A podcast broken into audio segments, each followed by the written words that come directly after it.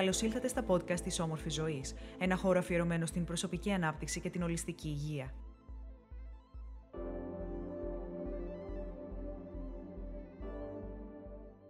Καλημέρα Μαριάννα μου αγαπημένη. Καλημέρα Βαγγέλη μου, καλημέρα. Τι κάνεις; Δόξα τω Θεώ, καλά είμαι. Ε, καλωσορίζουμε και τον κόσμο και σήμερα που εμείς γράφουμε το podcast είναι πρωί Μεγάλης Πέμπτης, οπότε είμαι καλά, συγκινημένη στην ατμόσφαιρα ε, και συγκινημένη πραγματικά πέρα από την ωραία ατμόσφαιρα και το χιούμορ που δημιουργείται μεταξύ μας, που για άλλη μια φορά έχουμε μια ευκαιρία να κοιτάξουμε, να ρίξουμε μια ωραία κρυφή ματιά στα μελούμενα του Μαΐου και να μοιραστούμε και αυτή την οπτική μας με τον κόσμο. Θεωρώ τον εαυτό μου πολύ τυχερό που μοιράζομαι αυτή την εμπειρία και μαζί σου και με τον κόσμο που μας ακούει. Έτσι και εγώ το ίδιο τυχερός νιώθω, Μαριάννα μου. Ε, ακόμα, ας ευχηθούμε καλό μήνα εμείς ναι, για τον κόσμο. Καλό μήνα. Εντάξει, παρότι ναι. εμείς είμαστε ένα επισήμως ε, Μεγάλη Πέμπτη ακόμα. Ε, και, αλλά ας μην πούμε ακόμα το Χριστός Ανέστη, γιατί πραγματικά εντάξει, εμείς τώρα που το βιώνουμε δεν έχει γίνει ακόμα, άρα δεν το λέμε ακόμα στον κόσμο. Ωστόσο, όταν ο περισσότερος κόσμος θα μας ακούει, θα έχει ήδη τελεστεί η ανάσταση Ναι. του, του κυρίου, έστω και στις 9 η ώρα το βράδυ. Ένα άλλο μεγάλο θεολογικό ζήτημα, έτσι, γιατί καθόμουν και παρακολουθούσα, γιατί με ενδιαφέρει αρκετά το ζήτημα και υπάρχουν διεστάμενε απόψεις, έτσι, δηλαδή ότι κάποιοι είναι καθαρά, καθαρά θεολογικό αυτό το ζήτημα και δεν υπάρχει απαραίτητος και τελική απάντηση σε σχέση με το ποια ώρα ακριβώς αναστήθηκε ο Ιησούς Χριστός. Ναι. Άρα, από, άρα μπορεί να υπάρξει και κάποια ευελιξία, έλεγαν κάποιοι ιερωμένοι και κάποιοι γέροντες, ως προς την ώρα που θα ε, τιμήσουμε την, ε, την Ανάσταση του, του Κυρίου. Ε, τώρα, τέλος, είναι μεγάλη συζήτηση. Αυτή δεν ξέρω και εσύ τι άποψη έχεις επί του Ναι. ζητήματος. Άκουγα κι εγώ, άκουσα κι εγώ, γιατί καθημερινά και στο σπίτι ε, αυτές τις μέρες, ε, όταν δεν είχα την ευκαιρία να πηγαίνω στην εκκλησία και το πρωί, πριν φύγω για το θεραπευτήριο, ε, ακούω τη λειτουργία από τον Ναό των Αγίων Ισιδώρων, από τον Μμμ. Πατέρα Δημήτριο και άκουσα αυτή τη συζήτηση και το μυαλό μου πήγε, ξέρεις έτσι, φυσικά και στην ε, θεωρία των ε, πέντε στοιχείων και στην ε, κινέζικη ιατρική, ε, 12 ώρα το βράδυ είμαστε στο μεσοδιάστημα που είναι, ενεργική, είναι ενεργό το στοιχείο, είπα, το σχολιδόχου κίστης, περισσότερο του σχολιδόχου κίστης Μμμ. από τα πέντε στοιχεία και ο άνεμος. Αυτή η ενέργεια ανωδικά συμφωνεί με το θαύμα και το μυστήριο της Ανάστασης, γιατί η ψυχή του Μμμ. ανθρώπου, λέμε, ανεβαίνει, ανέλθει στους ουρανούς. Εννέα η ώρα τώρα είναι μια άλλη κατάσταση. Είναι μια ώρα πιο πολύ στο περικάρδιο, που είναι μια ώρα κοινωνική, φιλική, ερωτική, που θέλεις. Είναι για άλλα πράγματα. Ε, μυσταγωγικά δηλαδή τα μεσάνυχτα με πηγαίνουν όντως σε κάτι άλλο. Μμμ. Αλλά την περίοδο αυτή, αυτά τα θέματα, ξέρεις, ίσως που τα συζητάμε και τα, τα αγγίζουμε, ακούγεται και, μπορεί να ακούγεται σε κάποιους ανθρώπους και αστείο, γιατί έχουν ε, ε, μπει στην άκρη θεμελιώδη στοιχεία της ανθρώπινης ύπαρξης και της ανθρώπινης ελευθερίας Μμμ. και της κοινωνικής ελευθερίας. Πόσο μάλλον αυτά τα μυσταγωγικά τώρα που συζητάμε εμείς και προσπαθούμε να διακρίνουμε την αλήθεια. Έτσι, είναι μεγάλη συζήτηση αυτή. Ε, Ο Απρίλης ε, ήταν ε, λίγο περίεργος μήνας, ε, πρέπει να πούμε. Και για να κάνουμε μια, μια μικρή σύνοψη μ, και να αναφερθούμε και στο προηγούμενο podcast και σε κάποια πράγματα που λέγαμε ότι μπορεί να συνέβαιναν και τα λοιπά και σε ημερομηνίες που είχαμε δώσει σημασία, είχαμε τονίσει και τις 5 Απριλίου που εισερχόταν ο Ερμής στον κρυό και λέγαμε ότι από εκεί και πέρα σιγά σιγά θα απελευθερωνόταν λίγο το πράγμα και με τις μετακινήσεις. Όχι εντελώς γιατί ήταν αυτό το κλασικό που συμβαίνει τους τελευταίους μήνες με τον Ερμή και τον Άρη να αλλάζουν ζώδια και να μπαίνουν στο καινούριο ζώδιο χωρίς να κάνουν καμία όψη απολύτως. Δηλαδή Ναι. δεν, δεν υπάρχει αυτό το πράγμα έτσι, το, τους τελευταίους μήνες με Ερμή και Άρη ειδικά να συμβαίνει αυτό το πράγμα. Λοιπόν, ε, Και, τον Άρη και εκτός ορίων. και ο τόσο Άρης καιρό. πια, ναι, και εκτός ορίων. Για όλο τον Απρίλιο ήταν και εκτός ορίων. Φυσικά, δεν το ξεχνάμε. Ε, ε, εν εξάλλου το είχαμε Ναι, ναι, ναι. χαρακτηρίσει Αυτό το, αυτή την τοποθέτηση και παραμένει εκτός ορίων και για μεγάλο χρονικό διάστημα του Μαΐου. Και θα μιλήσουμε για τους εκτός ορίων πλανήτες, γιατί ε, μαζί με τον Άρη θα έχουμε και τον Ερμή και την Αφροδίτη κατά τη διάρκεια του Μαΐου εκτός ορίου. Ναι, το είδα αυτό και ε, να το κρατήσω γιατί θα ήθελα να σε ρωτήσω και για τους ανθρώπους που έχουν και γενέθλια. Τι σημαίνει ο γενεθλιακός τους μήνας που αυτοί οι πλανήτες, γιατί το έβλεπα χθες ότι όλοι αυτοί οι πλανήτες θα είναι εκτός το μεγαλύτερο μέρος του Μαΐου. Οπότε ας το κρατήσουμε, Ευαγγέλη, για να μας, το, να μας διαφωτίσει. Ναι, ναι, ναι. Θα είναι σημαντικό χαρακτηριστικό του Μαΐου. Ακριβώς θα το τονίσουμε στη συνέχεια, θα το εξηγήσουμε. Ε, και έτσι λέγαμε για 5 Απριλίου ότι μπορεί να άνοιγε κάπως το πράγμα με τις ε, μετακινήσεις ε, ή με τα σχολεία ή με το λιανεμπόριο και πράγματι άνοιξε το λιανεμπόριο στις 5 του, του Απριλίου και 19 Απριλίου ήταν μια άλλη σημαντική ημερομηνία που είχαμε τονίσει, που ήταν η είσοδος, η ταυτόχρονη του Ηλίου και του Ερμής στον Ταύρο, με ανώτερη σύνοδο κιόλας. Όπου από εκεί και πέρα λέγαμε ότι μπορεί έτσι λίγο να, αρχί, να άρχιζε να υλοποιείται αυτή η υπόσχεση της εισόδου της Αφροδίτης στον Ταύρο. Γιατί θυμάστε και η Αφροδίτη στον Ταύρο μπήκε χωρίς όψεις. Και αυτή ναι, η ναι. καημένη. Ναι. Έτσι, από την ε, ανώτερη σύνοδο ηλίου ε, στον Ταύρο από τις 19 Απριλίου και μετά λέγαμε ότι ευνοείται λίγο καλύτερα και η εστίαση σιγά σιγά και γενικότερα η εμπορική δραστηριότητα. Και πόσο μάλλον από τις 23 Απριλίου και μετά που έμπαινε και ο Άρης στον, στον καρκίνο, ειδικά για το θέμα της εστίασης θέλω να πω. Και πράγματι στις 24 ε, Απριλίου, ακριβώς μια μέρα μετά την είσοδο και του Άρη στον, στον καρκίνο, άνοιξαν και τα εμπορικά πολυκαταστήματα και ε, είχε ήδη βγει και δύο μέρες νωρίτερα το διάγγελμα του Πρωθυπουργού αναφορικά με το άνοιγμα της εστίασης ακριβώς την επομένη του Πάσχα, τη Δευτέρα του Πάσχα, έτσι, 3 του Μαΐου.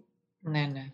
Ε, είχαμε τονίσει την, ότι η Μεγάλη Εβδομάδα θα ήταν κάπως ε, μια εβδομάδα για ενδοσκόπηση περισσότερο και μια εβδομάδα και για ριζικές αλλαγές ίσως στη ζωή πολλών λόγω της αναδρόμησης του πλούτονα και έτσι αυτό δεν ευνοούσε πάρα πολύ ακόμα το άνοιγμα, το πλήρες άνοιγμα των ε, των, των μετακινήσεων και της εστίασης και του λιανεμπορίου κτλ. κτλ.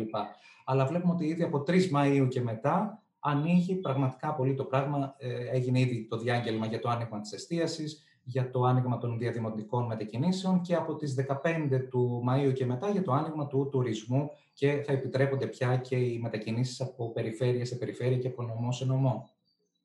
Ε, και αυτό σίγουρα ταυτίζεται με την είσοδο του Δίας του Ιχθύς, είναι το μεγάλο και χαρμόσυνο, να το πούμε, νέο αστρολογικό του μήνα, του Μαΐου, η είσοδος του Δία στους Ιχθύς, που είναι το ζώδιο που κυβερνάει παραδοσιακά. Το ένα από τα δύο ζώδια που κυβερνάει είναι ο τοξότης, το άλλο είναι οι Ιχθύες, το οποίο συγκυβερνάται φυσικά, λέμε πια, από τον Ποσειδώνα, έτσι, τον μοντέρνο κυβερνήτη του ζωδίου αυτού. Εσύ, σαν όμορφο ψαράκι κιόλας, έχεις ιδιαίτερη έγνοια και τύχη να περιμένεις, έτσι. Νομίζω το περιμένεις με ανοιχτές αγκάλες.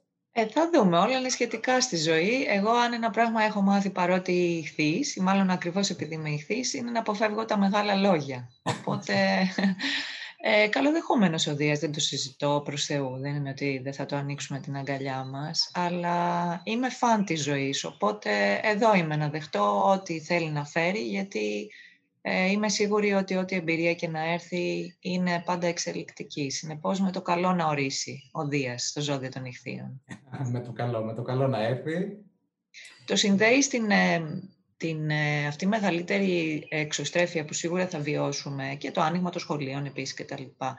Το συνδέεις με την είσοδο του Δίας στους ηχθείς ή με το γεγονός ότι σταδιακά οι πλανήτες παίρνουν από τον Ταύρο στο ζώδιο των διδήμων ή και με τα δύο; Είναι, είναι και τα δύο, ναι, είναι και τα δύο. Ε, και θα το εξηγήσουμε. Ε, μου δίνεις ωραία πάσα γιατί πραγματικά το ζώδιο των διδήμων έχει την τιμητική του αυτόν τον μήνα. Άρα άνθρωποι που έχουν και πολύ δίδυμο στο οροσκόπιο ή που είναι και δίδυμοι στο ζώδιο, που έχουν πολλούς πλανήτες στους διδήμους, θα είναι αρκετά απασχολημένοι, θα έχουν πράγματα να κάνουν τέλος πάντων. Ε, γιατί πραγματικά μπαίνουν πολλοί πλανήτες στους ε, διδήμους. Και ο Ερμής και η Αφροδίτη και ο ήλιος ε, σταδιακά. Ναι. Αυτό είδα και εγώ φέτος, Βαγγέλη, που δεν ισχύει κάθε χρονιά. Δηλαδή, μπορεί ο ήλιος να περάσει στους διδήμους, η Αφροδίτη να είναι πίσω ή μπροστά, ο Ερμής ναι, επίσης. Ναι. Δηλαδή, φέτος όμως το Μάιο θα έχουμε μια πολύ έντονη και είναι και ο βόρειος δεσμός, που δεν το θεωρώ καθόλου τυχαίο. Έχουμε μια πολύ έντονη συγκέντρωση ενέργειας στο διδυμικό και όλα αυτά με τα οποία συνδέεται. Θα είναι πολύ ενδιαφέρον να το δούμε αυτό, τι συμβολίζουν οι δίδυμοι αρχιετυπικά. Ε, έτσι είναι το, το ζώδιο της επικοινωνίας και της μετακίνησης ε, και έτσι είναι σαφές ότι με τον Ερμή κιόλας που μπαίνει στο ζώδιο αυτό, που είναι το, ζώδιο, το ένα από τα δύο ζώδια που κυβερνά, ο Ερμής, πραγματικά αρχίζουν τα πράγματα από άποψη επικοινωνιών και μετακίνησης να μπαίνουν σιγά σιγά στη θέση τους. Επιτέλους, γιατί μετά από τόσους μήνες που βλέπαμε τον Ερμή να μπαίνει, να αλλάζει ζώδια ή να μπαίνει στο ζώδιο της αδυναμίας του, του ή να μπαίνει στο γκριό ή στον τάβρο και να μην κάνει όψεις, Δηλαδή, εντάξει, δεν, δεν ευνοούνταν πολύ το θέμα των μετακινήσεων, ενώ πια μπαίνοντας στο ζώδιο που κυβερνά, έρχονται λίγο τα πράγματα στη θέση τους, μπορούμε ναι, να ναι. πούμε.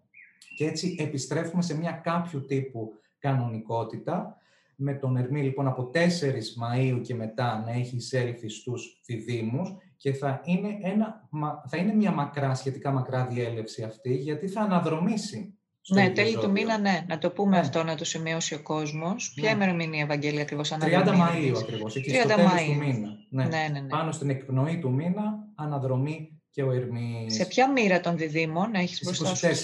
Στις 24, 24 διδήμων λοιπόν έχουμε την αναδρομή του Ερμαίου, ο οποίος λογικά θα γυρίσει εκεί σίγουρα μέχρι τις αρχές του πρώτου, τα τέλη του πρώτου δεκαημέρου, έτσι θα δεν πάει είναι; Μέχρι τις 15-14, ε, ναι. αν θυμάμαι καλά. Ναι, Μάλιστα, άρα με το δεύτερο δεκαήμερο. Ναι. Και με, άρα θα τον έχουμε για αρκετό καιρό τον Ερμή στους διδήμους. Δεν ναι, είναι ναι, κακό, ναι, καλό είναι και τον Ιούνιο, ναι. ναι, ναι, ναι καλό είναι αυτό. Ε, άρα έχουμε αρκετά τονισμένη τη διδυμίσια ενέργεια και από τις 9 Μαΐου που μπαίνει και η Αφροδίτη στους ε, διδήμους και φυσικά από τις 20 Μαΐου που μπαίνει και ο ήλιος ε, φυσικά ναι. στο ζώδιο ναι, ναι. αυτό και ξεκινούν και τα γενέθλια των, των, διδήμων. Ωραία. άρα σε συνδυασμό οι τρεις αυτοί πλανήτες που σταδιακά αλλάζουν ζώδιο, αφήνουν τον Ταύρο για να μπουν στους διδήμους, σε συνδυασμό με τον Δία στους που ευνοεί τη χαλαρότητα με τη χαλαρότητα, την, αυτό το να αφαιθούμε περισσότερο στα πράγματα και να μην ακολουθήσουμε τόσο πολύ κανόνες και θυμοτυπικά και τέτοιου τύπου και τα λειτουργικά. Ε, γι' αυτό και τονίζω ότι από τις 14 Μαΐου ουσιαστικά που μπαίνει και ο Δίας του Ιχθύς είναι που ευνοείται ακόμη περισσότερο το άνοιγμα γενικότερα ε, και των μετακινήσεων κτλ. Και, και πράγματι εδώ ταυτίζονται και οι ημερομηνίες. Δηλαδή στο διάκελμα του Πρωθυπουργού, 15 του Μάη, ανοίγει ο τουρισμός και επιτρέπονται και οι μετακινήσεις από νομό σε νομό. Ε, ναι, Άρα χαλαρώνει γενικότερα το, το πράγμα. Αντιστοίχως πέρυσι, γιατί θέλω να την τονίσω την, την ψαρίσια ενέργεια, γιατί έχει σημασία νομίζω, γιατί αντιστοίχως πέρυσι, όταν άνοιγαν πάλι μετά την πρώτη καραντίνα δηλαδή, ήταν που έμπαινε ο Άρης στο Σιχθής. Με τον Άρη στο Σιχθής άρχιζε να χαλαρώνει πάλι το πράγμα και να μειώνονται οι έλεγχοι κτλ. κτλ. Και έτσι αντιστοίχως φέτος έχουμε την είσοδο του Δία στους ε, ηχθείς ε, στα ναι. μέσα του Μάη, ο οποίος θα παραμείνει μέχρι τις 28 Ιουλίου, μέχρι τα τέλη Ιουλίου τέλος πάντων κρατήστε, γιατί αναδρομή στο μεταξύ, ε, με αποτέλεσμα να επιστρέψει στον υδροχο ναι. από τον Αύγουστο και μετά και μέχρι τα τέλη της χρονιάς.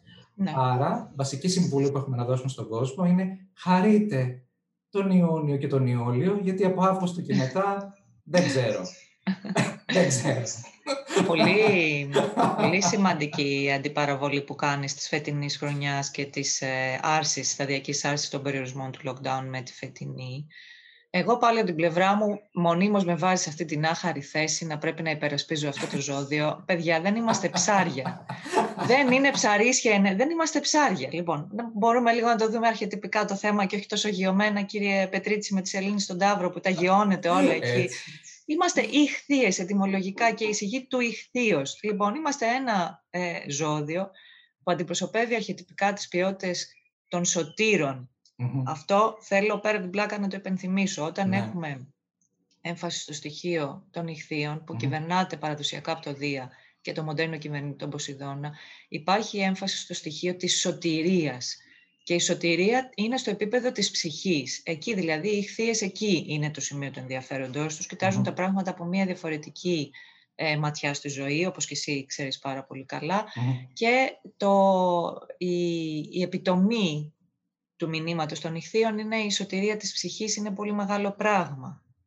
Έτσι. Άρα ναι μεν η μετακίνηση, γιατί χαλαρώνουν οι άνθρωποι όταν μπαίνουν οι πλανήτες στους ηχθείς; Γιατί έχουν μια μεγαλύτερη ευκαιρία σύνδεσης με την αρχιετυπική σωτηρία, με την ε, αγκαλιά του σύμπαντος που σε κρατάει και δεν χρειάζεται πια να φοβάσαι. Αυτό που είπε και ο κύριος στις παραβολές, ότι αφαιθείτε να ζήσετε από τα πετεινά του ουρανού ή τα κρινάκια του αγρού που είχαν την πιο, ε, πιο λαμπρή ενδυμασία και από τον ίδιο τα χρυσάμφια του Σολομώντα. Άρα λοιπόν ηχθείε, κυρία Πετρίτσι, και όχι ψάρια. Και όσοι μας αποκαλείτε ψάρια, δεν είμαστε ψάρια, είμαστε ηχθείς. Μ' αρέσεις, Μαριάννα, μ' αρέσεις. Το ξέρω. Και εμένα μου αρέσεις. Για να σοβαρέψουμε, ναι. Πράγματι, έχεις δίκιο που το τονίζεις. Ναι, εντάξει, εμένα μου αρέσει να γιώνω περισσότερα τα πράγματα, αλλά καλό είναι να βλέπουμε και αυτή τη διάσταση, την πιο αρχιτυπική. Αν κάτι είναι να περιμένουμε σίγουρα με τον Δίας στου ε, ηχθείς, νομίζω είναι αυτή την αναζωογόνηση της πίστης μας στα θεία γενικότερα και σε ό,τι πιστεύει ο καθένας. Είναι το ζώδιο της πίστης, ε, μαζί με τον τοξότη, βεβαίως, αλλά οι ηχθείες πιστεύουν σε κάτι ευρύτερο, μπορούμε να πούμε. Σε κάτι Υπερβατικό. Που δεν... Μπράβο, και δεν μπαίνει απαραίτητα σε κάποιο συγκεκριμένο κουτάκι. Δεν ναι. μπαίνει απαραίτητα στο κουτάκι της Ορθοδοξίας, για παράδειγμα, που θα μπορεί να υπερασπιζόταν το ζώδιο του τοξότη, ε, που είναι η κλασική κυβέρνηση και κυβέρνηση του Δία. Στους ηχθείς ε, και ο Δίας πια ε, αφήνεται λίγο πιο ελεύθερος να πιστέψει σε οτιδήποτε, ίσως. Για καλό ή για κακό, πρέπει να το τονίσω αυτό, γιατί μπορεί να γίνουμε και πολύ εύπιστοι, πολύ καλόπιστοι. Και, και μαζί ουτοπιστές. Ναι, ναι. έχεις απόλυτο δίκιο. Θέλει είναι... προσοχή. Και σε ε, συνδυασμό με τη σωτηρία που τόνισες, γιατί ναι, μπορεί να εμφανιστούν σωτήρες αυτό το διάστημα. Αλλά ποιος πραγματικά έχει τη δύναμη να σώσει τον κόσμο πέρα από τον Θεό; Έχεις απόλυτο δίκιο. Ο καθένας πρέπει πρώτα να σώζει τον εαυτό του και να μην ε, αφήνεται τόσο πολύ. Όταν λέμε το αρχέτυπο της σωτηρίας, αυτό εννοούμε, ότι ο σωτήρ είναι ένας. Ναι. Ε, η ανάγκη μας να μην αναλάβουμε αυτή τη δέσμευση και να φεθούμε στα χέρια του Θεού μας οδηγεί στο να χρήζουμε σωτήρες ε, και να κάνουμε αυτή την προβολή σε άλλους ανθρώπους. Και ως χώρα εμείς το έχουμε κάνει και σε πολιτικό επίπεδο πάρα πολλές φορές. Και πρόσφατα πριν από λίγα χρόνια το καναμε Και έχουμε δρέψει βέβαια τα αντίστοιχα αποτελέσματα. Ε, ένας είναι ο Σωτήρ. Ισχύει αυτό που λες, είναι πάρα πολύ ωραίο. Ο, και... ο Τσιόδρας. Απλά... Ο Τσιόδρας εννοείς. ούτε ο Τσιό, ούτε ο Τσι για όσους με εννοούν. Ούτε ο Τσι πριν από λίγα χρόνια, ούτε ο Τσιό. Είναι άλλος. Δεν είναι, πώς το λένε, δεν έχει όνομα. Είναι, δεν μπορείς να τον κατονομάσεις αυτόν που ναι, σώζει. Ναι. Ε, να πω απλά εδώ για καθαρά αστρολογικούς ε, ε, λόγους, για να αντιλαμβάνεται και ο κόσμος. Ο Δίας που κυβερνά τον τοξότη, μην ξεχνάμε ότι ο τοξότης έχει να κάνει, ο ένατος οίκος έχει να κάνει και με τους νόμους, ε, με την νομοθεσία, έχει να κάνει με τη δικαιοσύνη, με το δικαστικό σύστημα. Ναι, ναι. Ε, οπότε όλα αυτά ακριβώς, εκεί ο Δίας έχει ένα πλαίσιο, έχει μία δομή, γιατί και η δικαιοσύνη έχει για να μπορεί να απονέμεται η δικαιοσύνη. Όταν αυτός ο πλανήτης ε, μπαίνει στους ηχθείς, ακριβώς έχουμε την υπέρβαση, υπέρ και βαίνω, γιατί και η ετοιμολογία δεν είναι, πάντα δίνει ένα, μια κατεύθυνση. Δηλαδή βαίνω σε ένα πλαίσιο το οποίο είναι άνω και έξω από τις δομές, εκεί όμως πρέπει να είμαι προσεκτικός γιατί πρέπει να, να αφήνομαι από την άλλη πλευρά ε, να μην οδηγούμε στην υπερταλάντωση του υπερβαίνω, που η υπερταλάντωση του υπερβαίνω είναι η ουτοπία. Ναι, ναι, βέβαια. Και είναι η σκιά των ηχθείων. Και, και ο, ο αναχωρητισμός γενικότερα. Ναι. Με την αρνητική Διαπόδραση. Ναι. Πολύ σωστά. Η ε, απόδραση, το spiritual bypassing, δηλαδή ναι. Εδώ ο κόσμος καίγεται. Α, και τι θα κάτσω εγώ να κάνω; Α, θα κάτσω να κάνω διαλογισμό ή να προσευχηθώ, γιατί ουσιαστικά φοβάμαι να αντιμετωπίσω την κατάσταση, οπότε τι κάνω, χρησιμοποιώ το Θεό ως όχημα απόδρασης. Ναι. Δεν είναι αυτό ο θεος Έτσι ακριβώς. Ε, θα επανέλθουμε βέβαια, γιατί θα, τα πούμε, θα δούμε και λίγο και το χάρτη της εισόδου του Δίας του Συχθής στην ε, Θα έχει πολύ ενδιαφέρον. Ναι. Ε, πάντως ήταν πολύ ωραία όλα αυτά που, που μας ανέφερες, Μαριάννα. Ε, να τονίσω επίσης ότι έχουμε και τη Νέα Σελήνη στον Ταύρο, φυσικά, τρεις μέρες πριν από την είσοδο του Δίας του Συχθής, ε, που είναι όμορφο αυτό, να μπαίνει και σε καινούργιο ζώδιο μετά από Νέα Σελήνη, ο, ο πλανήτης αυτός. Ωραία ε, Νέα Σελήνη είναι αυτή η Βαγγέλη, θα τη δούμε, αλλά είναι, ναι, είναι λίγο... σχετικά είναι, καλή. Ναι. Ναι, ναι, ναι. Και ένα ναι. τριγωνάκι ωραίο κάνει με τον Ποσειδώνα. Είναι ναι. σαν να καλωσορίζει το Δία. Σε, σε εξάγωνο. Σε εξάγωνο, εξάγωνο τον Ποσειδώνα. Ναι, βέβαια. βέβαια. Α, και το, προς τα τέλη του μήνος, πια την τελευταία εβδομάδα του μήνα, έχουμε αρκετά πράγματα που συμβαίνουν ταυτόχρονα και είναι ίσως και το πιο busy, να το πούμε, κομμάτι του, του μήνα, το πιο απασχολημένο. καθώς 23 Μάη, 23 με 26 Μάη, να, το, να πούμε εκείνο το τρίμερο, πραγματικά πολύ πολύ έντονο.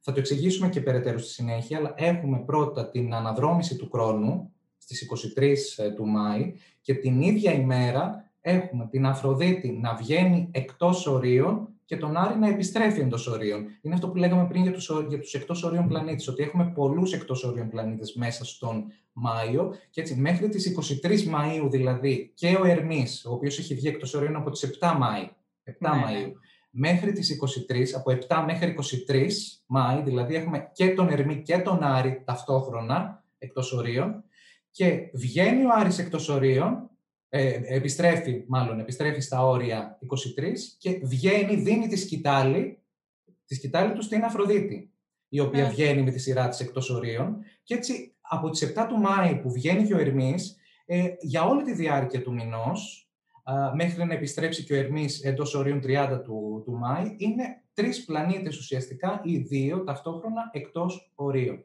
Το τροχονόμο οποίο... μου φαίνεται χρειαζόμαστε εδώ. Ένα τροχονόμο. Να λέει ναι. στους πλανήτες μαζευτείτε, παιδιά, μαζευτείτε λιγάκι.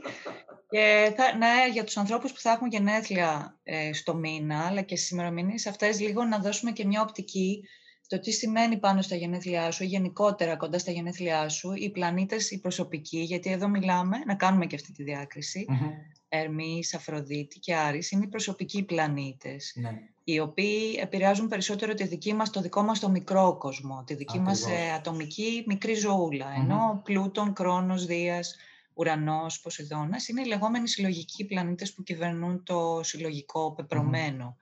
Ε, άρα τώρα εδώ έχουμε, δεν, έχουμε, δεν είναι τυχαίο, σε αυτό το μήνα έχουμε όλους τους πλανήτες τους προσωπικούς να προσπαθούμε να τους μαζέψουμε. Έλα εδώ εσύ που βγήκες εκ των ναι. ζωρίων, έλα και εσύ από εδώ. Τίποτα, δεν μαζεύονται. Κάτι σημαίνει αυτό. Ναι, ναι. Και ο κόσμος και συνδυάζεται και με τον Δία στους εχθείς. Σε επιστρέφω στα γήινα. ναι, ναι, ναι. Στο ότι κάνουν σεξ τις πιλωτές που έχει γίνει πια αυτό μότο Έλα, Βαγγέλη Πετρίτσι, δεν τρέπεσαι τώρα. Λες τέτοια πράγματα στο podcast. Θα μας κατηγορήσουν ότι είμαστε ανήθικοι φιλόσοφοι, παύλα, αστρολόγοι. Κοίταξε, ήδη κάποιοι πολιτικοί μας έχουν κατηγορήσει για ανηθικότητα. Ναι. Δεν θα ναι, θίξω, ναι. έτσι, ναι. κάνω αναφορά στο εμβόλιο. Okay. Ναι, ναι, ναι. Λοιπόν, ναι. Ήδη, ό,τι και να κάνεις, λοιπόν, θα σε κατηγορήσουν. Άρα, ζήσε τη ζωή σου και βγες και λίγο εκτός ορίων, μας λένε οι πλανήτες. Και στις πιλωτές. Ναι, αμπράβο, και, βγες και πήγαινε και λίγο πιο μακριά από αυτά που έχει συνηθίσει. Κάνε πράγματα με τρόπο που δεν έχει συνηθίσει να κάνεις, μας λένε οι εκτός ορίων πλανήτες. Ε, σκέψου πρωτοποριακά, λέει ο Ερμής στους, ε, στους διδήμους εκτός ορίων. Ε, εκτός ορίων, ναι. Η Αφροδίτη ναι. από τις 23 ε, και μετά που θα βγει εκτός ορίων, εκεί θα αρχίσουμε να, δίνουμε, να έχουμε περισσότερο πρωτοποριακές αξίες, αν θέλετε, οι, οι εξελίξεις μέσα στις σχέσεις και τις συνεργασίες μας μπορεί λίγο να βγουν εκτός ορίων, κυριολεκτικά. Ε, να, να θέλουμε να επιζητήσουμε περισσότερη ελευθερία. Είναι πολύ ελεύθεροι οι εκτός ορίων πλανήτες. Άρα και ναι. σε έναν γενεθλιακό χάρτη, θέλω να πω σε μια ηλιακή επιστροφή που έχει δύο ή τρεις πλανήτες εκτός ορίων, είναι μια πιο ελεύθερη γενικώς ε, χρονιά και μια πιο πρωτοποριακή χρονιά για το άτομο που, που κάνει ασυνήθιστα πράγματα. Ναι. Άρα γενικότερα μέσα στο Μάιο έχουμε να περιμένουμε περίεργες, ασυνήθιστες ή ακόμα και ακραίες εξελίξεις και σε όλα τα επίπεδα. Γιατί μιλάμε για Ερμή, μιλάμε για Αφροδίτη, μιλάμε για Άρη. Μιλάμε λοιπόν για. Και για Άρη, ναι, εκτός ορίων. Ναι, ναι, ναι, ναι. Και να σας πω και κάτι εδώ, μία δεν ξέρω τώρα που μίλαγε ο Βαγγέλης και μου ήρθε αυτή η αντιπαραβολή. Μην με πείτε πάλι ότι είμαι πλακατζού και, το, και εκτός ορίων κι εγώ, αλλά από τη μία πλευρά, γιατί το έβλεπα αυτό στην επικαιρότητα, δεν το σχολίασα.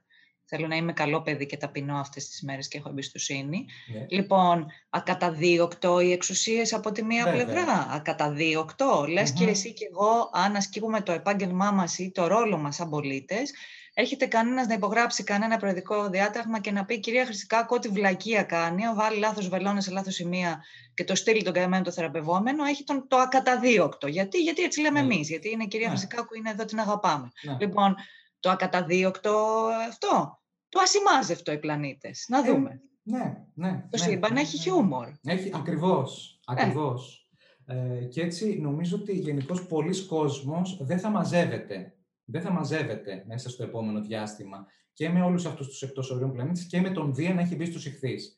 Και με 500 πλανήτες στους διδήμου, που ούτως ή άλλως στους διδήμου τρέχαν να τους ναι, μαζέψει. Ναι, και είναι και πολύ μεταβλητή ποιότητα τονισμένη. Έτσι, πάρα πολύ ναι. μεταβλητή ναι. ποιότητα τονισμένη. Άρα και απρόβλεπτα πράγματα, ρευστά πράγματα που απαιτούν από εμάς μεγάλη ευελιξία. Ναι, ίσως ε, χρειάζεται αυτή η ενέργεια, Βαγγέλη, πέρα από την πλάκα, ναι. γιατί όλοι οι προηγούμενοι μήνες, ε, πάμε από τον προηγούμενο Μάρτιο, δομή, δομή, δομή, περιορισμός, υπομονή, υπομένω κτλ. Μένω υπό. Τώρα ίσως αυτή η ενέργεια λειτουργήσει κάπως εξισορροπιστικά. Θα, θα ταλαντώσει και εκείνη ακραία από την άλλη πλευρά. Ε, αυτό, αυτό ακριβώς που λες. Θα, θα χρειαστεί να πάμε στα άκρα. Δηλαδή η, ναι. η εξισορρόπηση θα έρθει με το να πάμε στο, στο άλλο άκρο.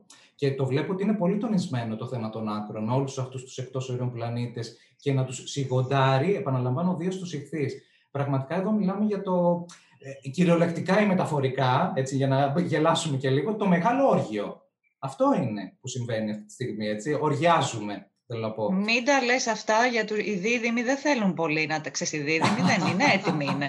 δεν χρειάζεται. Δηλαδή είναι έτοιμοι, το έχουν στο αίμα τους. Είναι μέσα στο γονίδιό τους το να οριάσουμε σε όλα τα επίπεδα. Να πάμε από εδώ, να πάμε από εκεί, να κάνουμε. Είναι σαν τα παιδιά. Είναι το αρχέτυπο Κάστορ και Πολυδεύκης είναι ναι. το αρχέτυπο των παιδιών. Αυτό αγαπώ πολύ στους διδήμους. Ναι. Έχουν πολλά κουσούρια και πολλοί τους καταλογίζουν αυτό. Ψεύτες, ναι. ε, ξέρεις, ας πούμε, υποκριτές, διπρόσωποι, αυτό το κλασικό που λένε για τους διδήμους. Μα φυσικά Πο, είναι διπρόσωποι. Πολυτεχνίτες και ρημοσπίτες. Ακριβώς.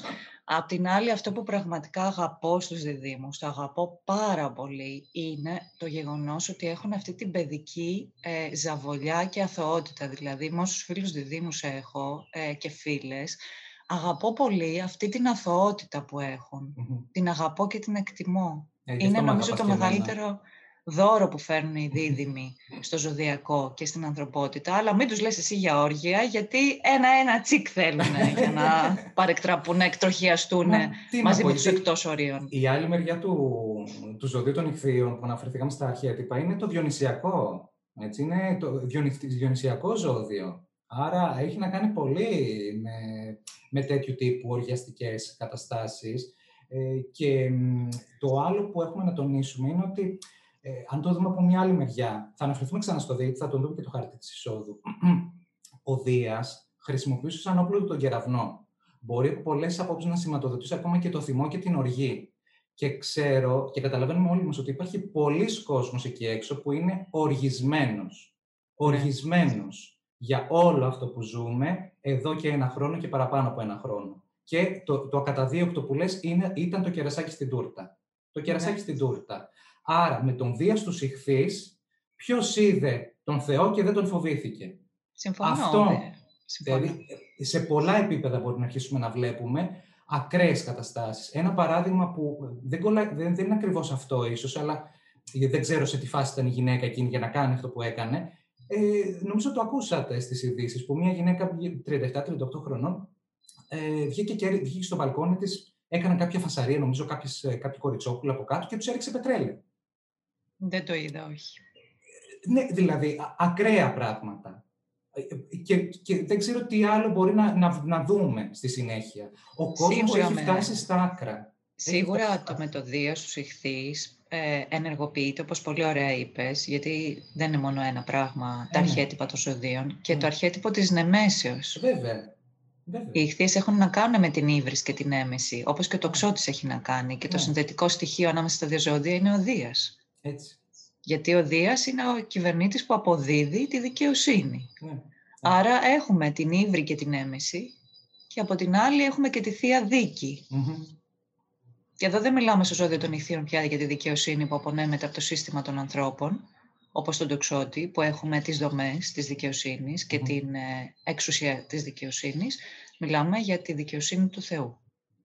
Ακριβώς. Και εδώ έχω να πω και το άλλο το ρητό. Φωνή λαού, οργή Θεού. Δηλαδή, ο Δίας του Ιχθύς έχει να μας δείξει αρκετά τέτοια πράγματα, εγώ νομίζω, και θα πάρουμε μια πρώτη γεύση μέσα στο, σε αυτό το δίμηνο του Ιουνίου-Ιουλίου που θα παραμείνει, γιατί θα επιστρέψει, ξαναλέω, στον υδροχό, ανάδρομος και θα μπει για τα καλά πια στους Ιχθύς στο τέλος τέλος της χρονιάς, 29 Δεκεμβρίου μπαίνει και μετά τα Χριστούγεννα δηλαδή, για να παραμείνει εκεί ε, για το 2022. Ναι. Ε, άρα έχουμε αρκετά να δούμε και όλα αυτά και μέσω μιας σεληνιακής έκλειψης 26 του Μαΐου έχουμε σε ελληνιακή έκλειψη. Άρα συμβαίνει και η αναδρόμηση του χρόνου που λέγαμε, 23 του Μάη. Γι' αυτό και λέγω ότι είναι πολύ έντονες οι ημέρες, με τους δύο πλανήτες Αφροδίτη Άρη να μπαινοβγαίνουν εκτός ορίων.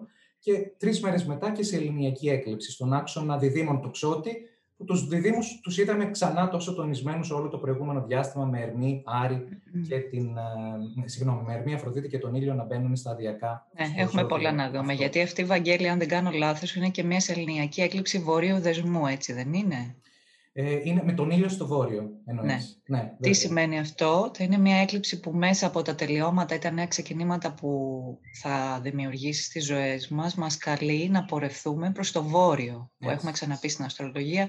Ο βόρειος δεσμός είναι το εξελικτικό, είναι η εκστρατεία της ψυχής που εκστρατεύει σε καθε ενσαρκωση Ο, αυτή η έκλειψη λοιπόν θα μας οθήσει να πορευθούμε ακόμα πιο δυναμικά προς την εκστρατεία μας. Ναι. Οπότε και βέβαια είναι κοντά και σε έναν άξονα που εγώ αγαπώ πάρα πολύ, τον άξονα Αντάρι Αλτερμπαράν, βασιλικοί αστέρες, κοντά δεν είναι πάνω, αρχαγγελικός άξονας. Ο Ερμής γυρίζει ανάδρομος ακριβώς πάνω σε αυτόν τον άξονα. Ναι, ναι. Σημειολογικά Αλτεμπαράν Αντάρι, που είναι ο άξονας των αρχαγγέλων μεταξύ και Κβο Βάντης. Έτσι. Κβο Βάντης. Ε; Πού πας; Πού θα πάμε; Συλλογικά, πού θα βαδίσουμε; Ατομικά, πού θα βαδίσουμε; Ναι, έχει πολύ μεγάλο ενδιαφέρον αυτός ο άξονας, γιατί πραγματικά είναι μεταβλητός και έχει να κάνει με, τις, ε, με την κίνηση, τη μετακίνηση και τις κατευθύνσεις ε, και κυριολεκτικά αλλά και μεταφορικά, άρα και σε πρακτικό επίπεδο αλλά και σε ιδεολογικό επίπεδο προς τα που κινούμαστε και πού κατευθυνόμαστε και σε τι πιστεύουμε και σε τι δεν πιστεύουμε. Βέβαια, και αυτοί οι αστέρες επίσης είναι πολεμοχαρείς. Ναι, ναι. Είναι πολεμοχαρείς με την έννοια κρατούν Και αυτό δεν είναι ούτε καλό ούτε κακό. Είναι όμως σίγουρα ενδεικτικό του, του τύπου της ενέργειας που θα δημιουργηθεί. Έχουμε ήδη πει ότι από το προηγούμενο μήνα έχει στηθεί το πεδίο της μάχης. Είχαμε μιλήσει για τη μητέρα των αγών που ξεκινούσε το Γενάρη και το πεδίο της μάχης στήθηκε πια μέσα στην ε, Πανσέλινο την περασμένη, ε, μέσα στον Απρίλιο δηλαδή. Άρα από εδώ και πέρα βλέπουμε τη μάχη να εξελίσσεται, κανονικά. Ναι, ναι. Πια. Και για μένα είναι ξεκάθαρο αυτό, βλέποντας αυτή την έκλειψη και την αναδρομή των πλανητών και τους εκτός ορίων πέρα από το χιούμορ της υπόθεσης, συμφωνώ, νομίζω ότι είναι ξεκάθαρο ότι ε, ο καθής από εμάς θα κληθεί να απαντήσει σε αυτό το ερώτημα. Πού βαδίζεις, Έτσι. οι κοινωνίες, τα συστήματά μας. Ναι. Και με τον Πλούτονα τώρα σε αναδρομή σε μια μοίρα του εγώ καιρού, η οποία έχει να κάνει πάρα πολύ με τα αρχέτυπα του αρεος Τελικά η εξουσία είναι κάτι το οποίο καταδυναστεύει τους ανθρώπους. Είχα μια πολύ ενδιαφέρουσα συζήτηση αυτήν την εβδομάδα με ένα φίλο μου. Η εξουσία είναι κάτι που πρέπει να καταδυναστεύει τους ανθρώπους ή πρέπει να δημιουργεί δομές ώστε οι άνθρωποι να βιώνουν, να βιοπορίζονται και να ευημερούν και να δημιουργούν κοινωνική, οικονομική και δημοκρατική Τι είναι η εξουσία; Τι είναι, είναι μεγάλο ερώτημα. Είναι ένας εφιάλτης ή είναι ένας φωτεινός Ο Πλούτονας το θέτει τώρα αυτό σε μοίρα έξαρσης του Άρη στον εγώ καιρό. Θα το θέσει αυτό το ερώτημα. Ναι. Τι είναι η εξουσία, τι πρόσωπο έχει, φωτεινό ή σκοτεινό; Μου φαίνεται ότι προς το παρόν βλέπουμε το πιο σκοτεινό της πρόσωπο. Ε, αυτή είναι δυστυχώς η νομοτέλεια του σύμπαντος. Για να πάω στο φως πρέπει να περάσεις από το σκοτάδι. Έτσι, έτσι, έτσι. Θα, ας δούμε όμως σιγά σιγά έναν ένα λίγο και τις, ε, αυτά τα, τα, τα, τα, σημαντικά φαινόμενα που ήδη αναφέραμε, δηλαδή ξεκινώντας από τον Ερμή στους διδήμους, λίγο να δούμε και τους χάρτες ε, έναν έναν, να πάρουμε μια καλύτερη γεύση του τι μέλη γενέστε. Ε, μπαίνει λοιπόν εδώ ο Ερμής στους διδήμους 4 του Μάη κιόλας, ακριβώς την επομένη της Δευτέρας του Πάσχα, έτσι, τρίτη του Πάσχα είναι, που αρχίζουν, που ανοίγουν πια και οι ε, αρκετά οι, μετακινήσεις, διαδημοτικές μετακινήσεις και ανοίγει και η εστίαση που λέγαμε. Ε, βλέπουμε αυτόν τον Άρη στον τρίτο οίκο, στον καρκίνο, έτσι, που είναι πολύ ε, ενθαρρυντικό ακριβώς για αυτό το πράγμα και όλες, το να βγούμε έξω να φάμε δηλαδή. Ναι, Απλώς, αν κάτι υπάρχει εδώ που λίγο μας, ε, και μας προβληματίζει, υπάρχουν και θετικά και αρνητικά στοιχεία στο χάρτη, να τονίσουμε ότι ε, ο χάρτης αυτός τονίζει, αν βλέπεις και εσύ Μαριάννα, το τετράγωνο κρόνου ουρανού, που το έχουμε τονίσει πολλές φορές αυτόν εδώ, αυτήν εδώ τη χρονιά, η απο, αυτό, αυτή η όψη της αποδόμησης και μεταρρύθμισης. ζούμε σε μια τέτοια κατάσταση και έρχεται αυτή εδώ η είσοδος πλανήτη να την τονίσει, αλλά Ναι. την αφήνει λίγο προς τα πίσω. Δηλαδή, αν βλέπεις τα φώτα, είναι σε σύνοδο με αυτούς τους δύο πλανήτες, ο ήλιος με τον ουρανό και η σελήνη με τον χρόνο, αλλά τους έχουν αφήσει λίγο πίσω. Άρα, Ναι. σαν να έχει έρθει ήδη η αποδόμηση, μας λέει εδώ ο χάρτης, και καλούμαστε να φέρουμε την μεταρρύθμιση σταδιακά πια στις ε, ζωές μας, πράγμα που κορυφώνεται και πιο κοντά στην έκλειψη την ε, σεληνιακή. Απελευθερώνονται λοιπόν σιγά σιγά οι μετακινήσεις, έρχονται λίγο τα πράγματα στη θέση τους από άποψη μετακινήσεων και επικοινωνιών με τον Ερμή στους διδήμους και αν υπάρχει κάποιο εμπόδιο, να το πούμε έτσι, είναι αυτό το τετράγωνο που δέχεται από τον Δία, ο οποίος ο Δίας είναι έτοιμος να μπει στους ηχθείς και έτσι είναι σε τετράγωνο μεταξύ τους, αν και από ζώδια φιλικά ε, το ένα προς το άλλο. Δεν έχει μπει ακόμα Ναι. στους ηχθείς, είναι στον υδροχώο. Το τετραγωνάκι ακριβίας ε, του ήλιου με τον χρόνο τι σου λέει, ακριβίας, ακριβίας. Και είναι ε, σε συνδυασμό λοιπόν να πούμε ότι, πρέπει, ότι βγαίνει αρκετή κούραση. Πιστεύω ότι βγαίνει κούραση αρκετή στον, ε, στον κόσμο λόγω του ότι υπάρχουν πολλά πράγματα που χρειάζεται να γίνουν. Ε, σαν να είχαν μείνει σε μια εκκρεμότητα για μεγάλο χρονικό διάστημα και ξαφνικά μπαίνει ο Ερμής στους διδήμους και σου λέει «Όπα, ξεκινήστε, ε, ας αρχίσουν τα γλέντια και οι γιορτές και να βγούμε Ναι. έξω και να...» Και ο ήλιος χρόνος δεν προλαβαίνει εδώ πέρα. Δηλαδή, το νιώθει σαν βάρος περισσότερο. Και εδώ να, να μεταφέρω μία ε, τοποθέτηση ενός ανθρώπου που άκουγα τις προάλλες στις ειδήσεις ε, καταστηματάρχης στη Θεσσαλονίκη, που, που έχει ταβέρνα. Και λέει ο Ναι. άνθρωπος, ε, είμαστε, εννοείται ότι είμαστε περιχαρείς που ανοίγει η εστίαση. Εννοείται, λέει, μετά από τόσους μήνες που είμαστε κλειστά. Αλλά ποιος σκέφτεται αυτές τις ημερομηνίες, δηλαδή καμία επαφή με την πραγματικότητα. Είναι δυνατόν, λέει, Δευτέρα του Πάσχα να ανοίγει η εστίαση μετά από τρεις μέρες αργία; Πώς θα έχουμε φρέσκα προϊόντα; Πώς θα Είδες. σερβίρουμε φρέσκα προϊόντα στον κόσμο; Η πρακτική πλευρά της ζωής. ναι. Ακριβώς. Ήλιος Καταλαβαίνω. χρόνος εδώ και ο ήλιος στον Ταύρο. Ναι, ναι, Ο ναι. οποίος, ναι. ναι, περιχαρείς ο ήλιος στον Ταύρο εδώ, που, αλλά δέχεται ένα τετράγωνο από τον χρόνο.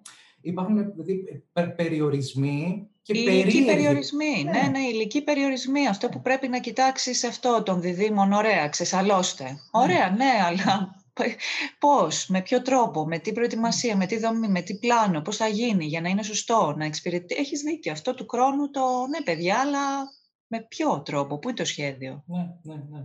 Γι' αυτό Και- τον αγαπώ τόσο πολύ τον χρόνο που κανένας δεν τον αγαπάει. γιατί Αγάπη Είναι ο και μόνος που- προδέρν θέλει κι αυτός. Αγάπη και προδέρν. Ε, είναι ένα σημαντικό στοιχείο της ε, ζωής η δομή. Δεν γίνεται χωρίς δομή. Για να Ναι. πας στο χάος πρέπει να έχεις περάσει από τη δομή. Δεν μπορείς να πας στο χάος έτσι Ναι, ναι. freestyle. Και, και σκέψου ότι. Και, και πάλι συνεχίζω ουσιαστικά την δήλωση αυτού του ανθρώπου. Έτσι, γιατί τα, ε, μου έμεινε. Μου έμεινε γιατί και εγώ ίσως δεν είχα συνειδητοποιήσει κάποια πράγματα για την κατάσταση. Ε, ωραία λέει, να βγούμε στους εξωτερικούς χώρους και να στήσουμε τα τραπέζια μας. Ξέρετε όμως πόσοι από τους συναδέλφους μου μπορούν στην πράξη να το κάνουν και σε τι βαθμό; Πολλοί δεν έχουν εξωτερικό χώρο. Άλλοι έχουν μικρό εξωτερικό χώρο.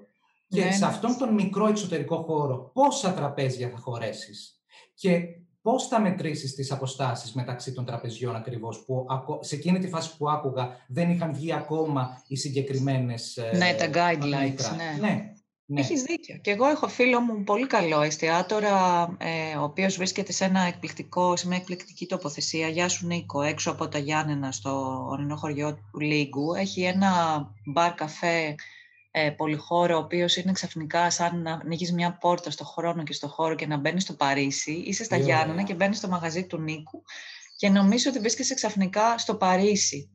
Ε, και μου έλεγε αυτό, μου λέει εδώ, είμαστε Ήπειρος, δεν είμαστε Αθήνα. Ωραία, όλοι έξω, κανένας μέσα. Αν βρέξει, Ε, τι θα κάνουμε τον κόσμο; όσοι δεν Πώς θα τον έχουν τέντα, προστατεύσουμε; ναι, τι θα Ναι, κάνουν. ακριβώς. Ναι. Εκεί είναι ένας χώρος ο οποίος είναι πολύ ανοιχτός. Πραγματικά είναι, ο χώρος του εστιατορίου είναι ένα με τη φύση και αυτή Μμμ. είναι και η μαγική ιδιαιτερότητα που έχει σε σχέση με άλλα μέρη. Μμμ. Α, εκεί επίσης ο καιρός δεν είναι όπως εδώ. Ακόμα και την άνοιξη το καλοκαίρι μπορεί να πέσει μια μπόρα. Σωστά το βλέπει προνοητικά ένας επιχειρηματίας της εστίασης και λέει: Απαγορεύεται να τους φέρω μέσα. Αν ρίξει μια μπόρα από αυτή των Ιωνίνων του καιρού που είναι διαφορετικός, έχετε πάντα από την Ιταλία. Βέβαια. Εγώ Ναι. τι θα κάνω να προστατεύσω τον κόσμο; Ακριβώς. Με έναν ακριβώς. τρόπο που να είναι νομότυπος, χρόνος. Ναι, ναι, ναι. Ε, γι' αυτό και νομίζω ότι έρχονται στη συνέχεια όλοι αυτοί οι εκτός ορίων πλανήτες, ο Άρης είναι έτσι κι αλλιώς εκτός ορίων, για να κάνει αρκετούς, πιστεύω, ανθρώπους να λειτουργήσουν ακόμα και παράνομα.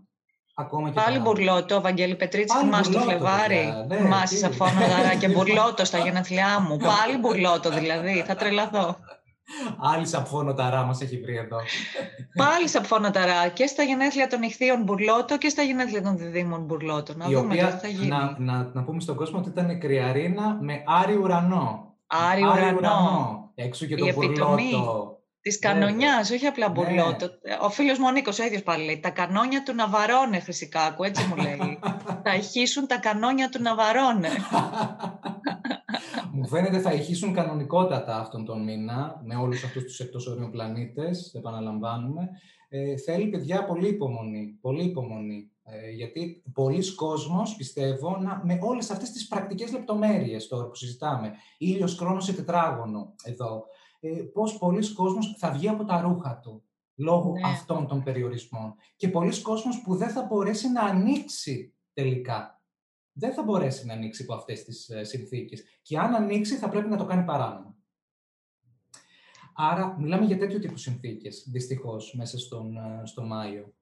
Έτσι, άρα έχει τα θετικά του, το ότι ανοίγει ναι. σιγά σιγά το πράγμα, αλλά υπό τι όρους; Πρέπει να αναστύψει το μυαλό σου, ήλιος χρόνος εδώ, πρέπει να στύψει το μυαλό σου για να βρεις έναν τρόπο να είσαι και νόμιμος ναι. και να μπορείς να κάνεις ναι. τη δουλειά σου και ναι. αυτό σίγουρα είναι κουραστικό, είναι draining. Ναι, και δες και αυτή την Αφροδιτούλα που είναι σε μια ιδιαίτερη μοίρα, στις 23-24 του Ταύρου, πάνω στον Κάπιολος. Ναι, ναι. Έχει πάρει το ξύφος του Περσέα, εδώ, η Αφροδιτούλα. Ναι. Ε, αρκετή επιθετικότητα βγάζει. Αυτό δηλαδή και νέος κόσμος, ακόμα και γυναίκες. Δηλαδή αυτό το περιστατικό που ανέφερα προηγουμένως, μια γυναίκα να ρίχνει πετρέλαιο σε κοριτσάκια με, με, το, με την προοπτική να τους βάλει φωτιά. Δεν ξέρω τι είχε στο μυαλό της, δηλαδή.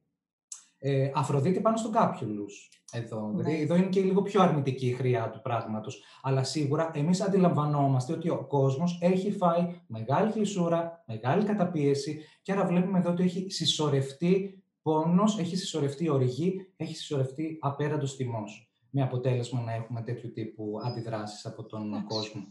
Επέτρεψέ μου, εγώ πάντα τα βλέπω τα πράγματα και αυτό είναι το ωραίο νομίζω, τις σχέσεις μας, mm. Ευαγγέλη Πετρίτσι. Εγώ στον Κάπηλους βλέπω και το ιδεαλιστικό κομμάτι, γιατί σου έχω πει έχω ένα πολύ καλό μου δάσκαλο, ο οποίος με μαθαίνει τώρα την ε, παραδοσιακή ελληνική και το ιατρική και το βελονισμό, ο οποίος έχει εκεί όλους τους πλανήτες ε, πάνω στο Γκάπιουλους, είναι Ταύρος, και από αυτόν τον άνθρωπο ως παράδειγμα στη ζωή του, γιατί μου αρέσει να βλέπω τα όμορφα αρχέτυπα των πλανητών. Έχω δει ναι. μόνο τον αγνό ιδεαλισμό και τον αγώνα του για μια πιο δίκαιη Άρα ο κάποιος έχει και αυτό το στοιχείο. Όταν παίρνεις το σπαθί δεν είναι απαραίτητο για να κόψεις τα κεφάλια των άλλων ανθρώπων.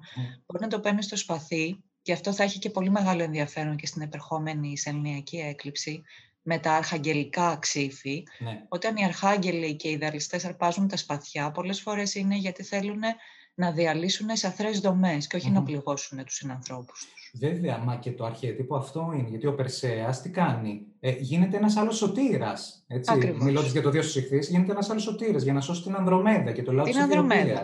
Σας θυμίζω την Ανδρομέδα με το μέδι επί των ανδρών. Μιλάμε δηλαδή ναι. για την ψυχή. Ο ναι. Περσέας αρπάζει το ξύφος για να διαλύσει τις αθρές δομές προκειμένου να, να φωνεύσει το κητος το μύθο της Ανδρομέδας, ε, και να μπορέσει να απελευθερώσει την ενέργεια της ψυχής, της ανώτερης κυβερνήτριας. Ναι, μέδι ναι. επί των ανδρών, επί των ανθρώπων δηλαδή. Κυβερνά τους ανθρώπους. Άρα εδώ με την Αφροδίτη στον Κάπιουλους, αν δούμε αυτή την πιο ιδεαλιστική μεριά της, μπορεί να αρχίσουμε να βλέπουμε περισσότερο γυναίκες ίσως και νεότερες γυναίκες, να πέσουν αυτόν τον ρόλο, ίσως, του σωτήρα, μέσα στις ε, οικογένειές μας, μέσα στο εργασιακό περιβάλλον. Παντού είναι εδώ μια Αφροδίτη στον πρώτο οίκο, μπορεί να είναι οποιοδήποτε πραγματικά. Ναι, ναι, σωστά. άρα μπορεί να αρχίσουμε να βλέπουμε γυναίκες περισσότερο να παίζουν ένα τέτοιο ρόλο. Ένα, θα το, δούμε και στις Ναι, ναι, θα έχει ενδιαφέρον ναι. και στην πολιτική να δούμε αν υπάρξουν κάποιες δράσεις, κάποιες πρωτοβουλίες ή αν ακουστούν γυναικείες φωνές. Βεβαίως ε, σίγουρα αποκτά έναν πιο ε, αρσενικό χαρακτήρα. Μπορούμε ναι, να πούμε η Αφροδίτη εκεί, η Αφροδίτη. Ναι. ναι. ναι. Γίνεται λίγο πιο ε, Αμαζόνια, να την πούμε ναι. έτσι, πιο πολεμίστρια, σαφώς. Ε, και στον Νίκο του Κρυού και όλα σίγουρα παίρνει αυτό το χρώμα της δράσης, ναι. πολεμική. Ε, άρα ε, ε, τα, τα αρχέτυπα είναι εκεί για να τα, για να τα ακούσουμε, να τα φουγκραστούμε και να τα ακολουθήσουμε και εμείς επιλέγουμε τι θα ακολουθήσουμε από αυτά. Μπορούμε πάντοτε να ακολουθούμε τις ανώτερες οκτάβες των πλανητών και των αρχετύπων, έτσι. Δεν χρειάζεται να ακολουθούμε τις πιο χαμηλές.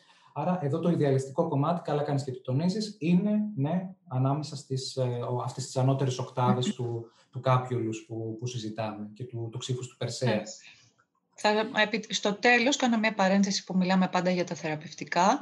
Θα μου επιτρέψεις να κάνω μια μικρή υποσημείωση για το πώς μετακινούμαστε από τα κατώτερα αρχέτυπα στα ανώτερα, όχι μέσω της απόρριψης του ελέγχου, γιατί αυτό τα δυναμώνει, αλλά μέσω από την αποδοχή και τον λαμβάνουμε τον εαυτό μας. Αυτό είναι το πιο σημαντικό πράγμα στη ζωή, κατ' εμέ, τουλάχιστον mm-hmm. τη δική μου ταπεινή εμπειρία. Το εγώ μας και η προσωπικότητα είναι εκεί γιατί πάντα κατά κάποιο τρόπο προσπαθεί να υπερασπίσει την επιβίωση. Αυτό δεν είναι κακό. Είναι η ζωική πλευρά της ζωής. Την ψυχή δεν την ενδιαφέρει απαραίτητα η επιβίωση. Την ψυχή την ενδιαφέρει η διαφώτιση και η εξέλιξη. Το ότι έχουμε ένα αντισταθμιστικό παράγοντα που περιφρουρεί την επιβίωση, αυτό είναι κομμάτι της ε, φύσης μας. Και πρέπει να μπορούμε να το ενσωματώνουμε, όχι να το απορρίπτουμε και να το καταδικάζουμε. Γιατί έτσι απλά γίνεται πιο δυνατό. Έτσι. Έτσι. Ε, και να περάσουμε λοιπόν και στην Αφροδίτη στους ε, διδήμους, η οποία μπαίνει σε εκείνο το ζώδιο στις 9 του Μάη. Θα έχει ήδη βγει εκτός ορίων ο Ερμής, έτσι, ναι. στο ζώδιο το ίδιο. άρα ήδη αρχίζουμε να βλέπουμε περίεργες, ασυνήθιστες ή ακόμα και κάποιες ακραίες εξελίξεις σε ό,τι αφορά το εμπόριο, την εκπαίδευση και τα ταξίδια. Σαφώς τώρα με την Αφροδίτη να μπαίνει στο ζώδιο αυτό, ε, ο κόσμος θα αρχίσει να δίνει και περισσότερη αξία σε αυτά τα πράγματα και θα αρχίσει να δαπανάει και χρήματα σε αυτό το κομμάτι, στο εμπόριο, στην εκπαίδευση, στον τουρισμό. Στη μετακίνηση. στη μετακίνηση γενικότερα. Είναι και στο δεύτερο οίκο, μάλιστα, πέφτει εδώ για τα δεδομένα της Ελλάδας. Άρα πραγματικά τονίζεται ακόμη παραπάνω το θέμα των εξόδων, των δαπανών σε αυτά τα ζητήματα, της εκπαίδευσης, του εμπορίου και των μετακινήσεων και των ταξιδίων. Άρα πραγματικά μπορούμε να μιλήσουμε εδώ για χαράς σε Ευαγγέλια για εμπόρους και ταξιδιωτικούς πράκτορες μετά από μία περίοδο αδράνειας. Ναι, εμπορικές συναλλαγές, βέβαια. Και εμπορικές συναλλαγές τα ταξιδιωτικά ναι. γραφεία ακόμα χειρότερα. Γιατί έστω το λιανεμπόριο κάπως με τον ένα τρόπο ή τον άλλο λειτουργούσε. Έστω και με τα ναι. click away και με τα click inside και για κάποια διαστήματα τέλος πάντων, ή με το ηλεκτρονικό εμπόριο. Αλλά τα, τα, ταξιδιωτικά γραφεία πραγματικά είχαν μεγάλο θέμα. Έτσι. Ναι. Ε, άρα αρχίζει να κινείται το πράγμα εδώ, καταλαβαίνουμε, ήδη από τις 9 του Μάη, σαν πολλοί κόσμος να ενδιαφέρεται πια για το ταξίδι και για τη μετακίνηση. Παρατηρούμε και αυτή τη σεληνούλα στην απόλυτη έξαρση του ήλιου, στις 19 του, του κρυού. Μια, μια, αυτή μπορούμε να τη φανταστούμε και σαν μια υποτυπώδη καινούργια αρχή, επειδή είναι στη μοίρα του ήλιου, δηλαδή Σωστά, ήλιος και σελήνη ναι. μαζί, και με, που κρύβει πολύ ενθουσιασμό και άπειρη δημιουργικότητα και ο δρόμος είναι ανοιχτός μπροστά μας και τα σκυλιά δεμένα που λένε. Ναι, βέβαια. Γιατί είναι μια τέτοια αίσθηση εδώ και γωνιακή και αυτή και τον, η Σελήνη. Και τον Άρη στον τρίτο οίκο, Ξανά, που σημαίνει ναι, μετακινήσεις ναι. παίρνουν φωτιά ή ταξιδάκια, αποδράσεις, Σαββατοκύριακα, εκδρομούλες. Ε, και οι συζητήσεις. Τώρα τον ήξω στον οίκο των διδήμων. Θα είμαστε ναι. έξω για καφέ, βόλτα, ξέρεις, θα τα λέμε. Ναι, ναι, ναι. Άρα από 9 Μάη και μετά σίγουρα βελτιώνεται ακόμη περισσότερο το πράγμα μέσα σε μια σε περίεργες συνθήκες. Το τονίζω γιατί είναι ήδη αυτός ο Ερμής εκτός ορίων και ο Άρης. Έτσι, και και χείρον, χείρον Ποσειδών στο 12ο. Βλέπω ε, κοίταξε, ας, ας μείνουν λίγο στο 12ο. ας μείνουν λίγο στο 12ο. Τους έχουμε φάει στη μάπα όλους τους προηγούμενους μήνες. Μαριάννα μου, συγγνώμη κιόλας. Δεν μπορώ άλλο, δηλαδή.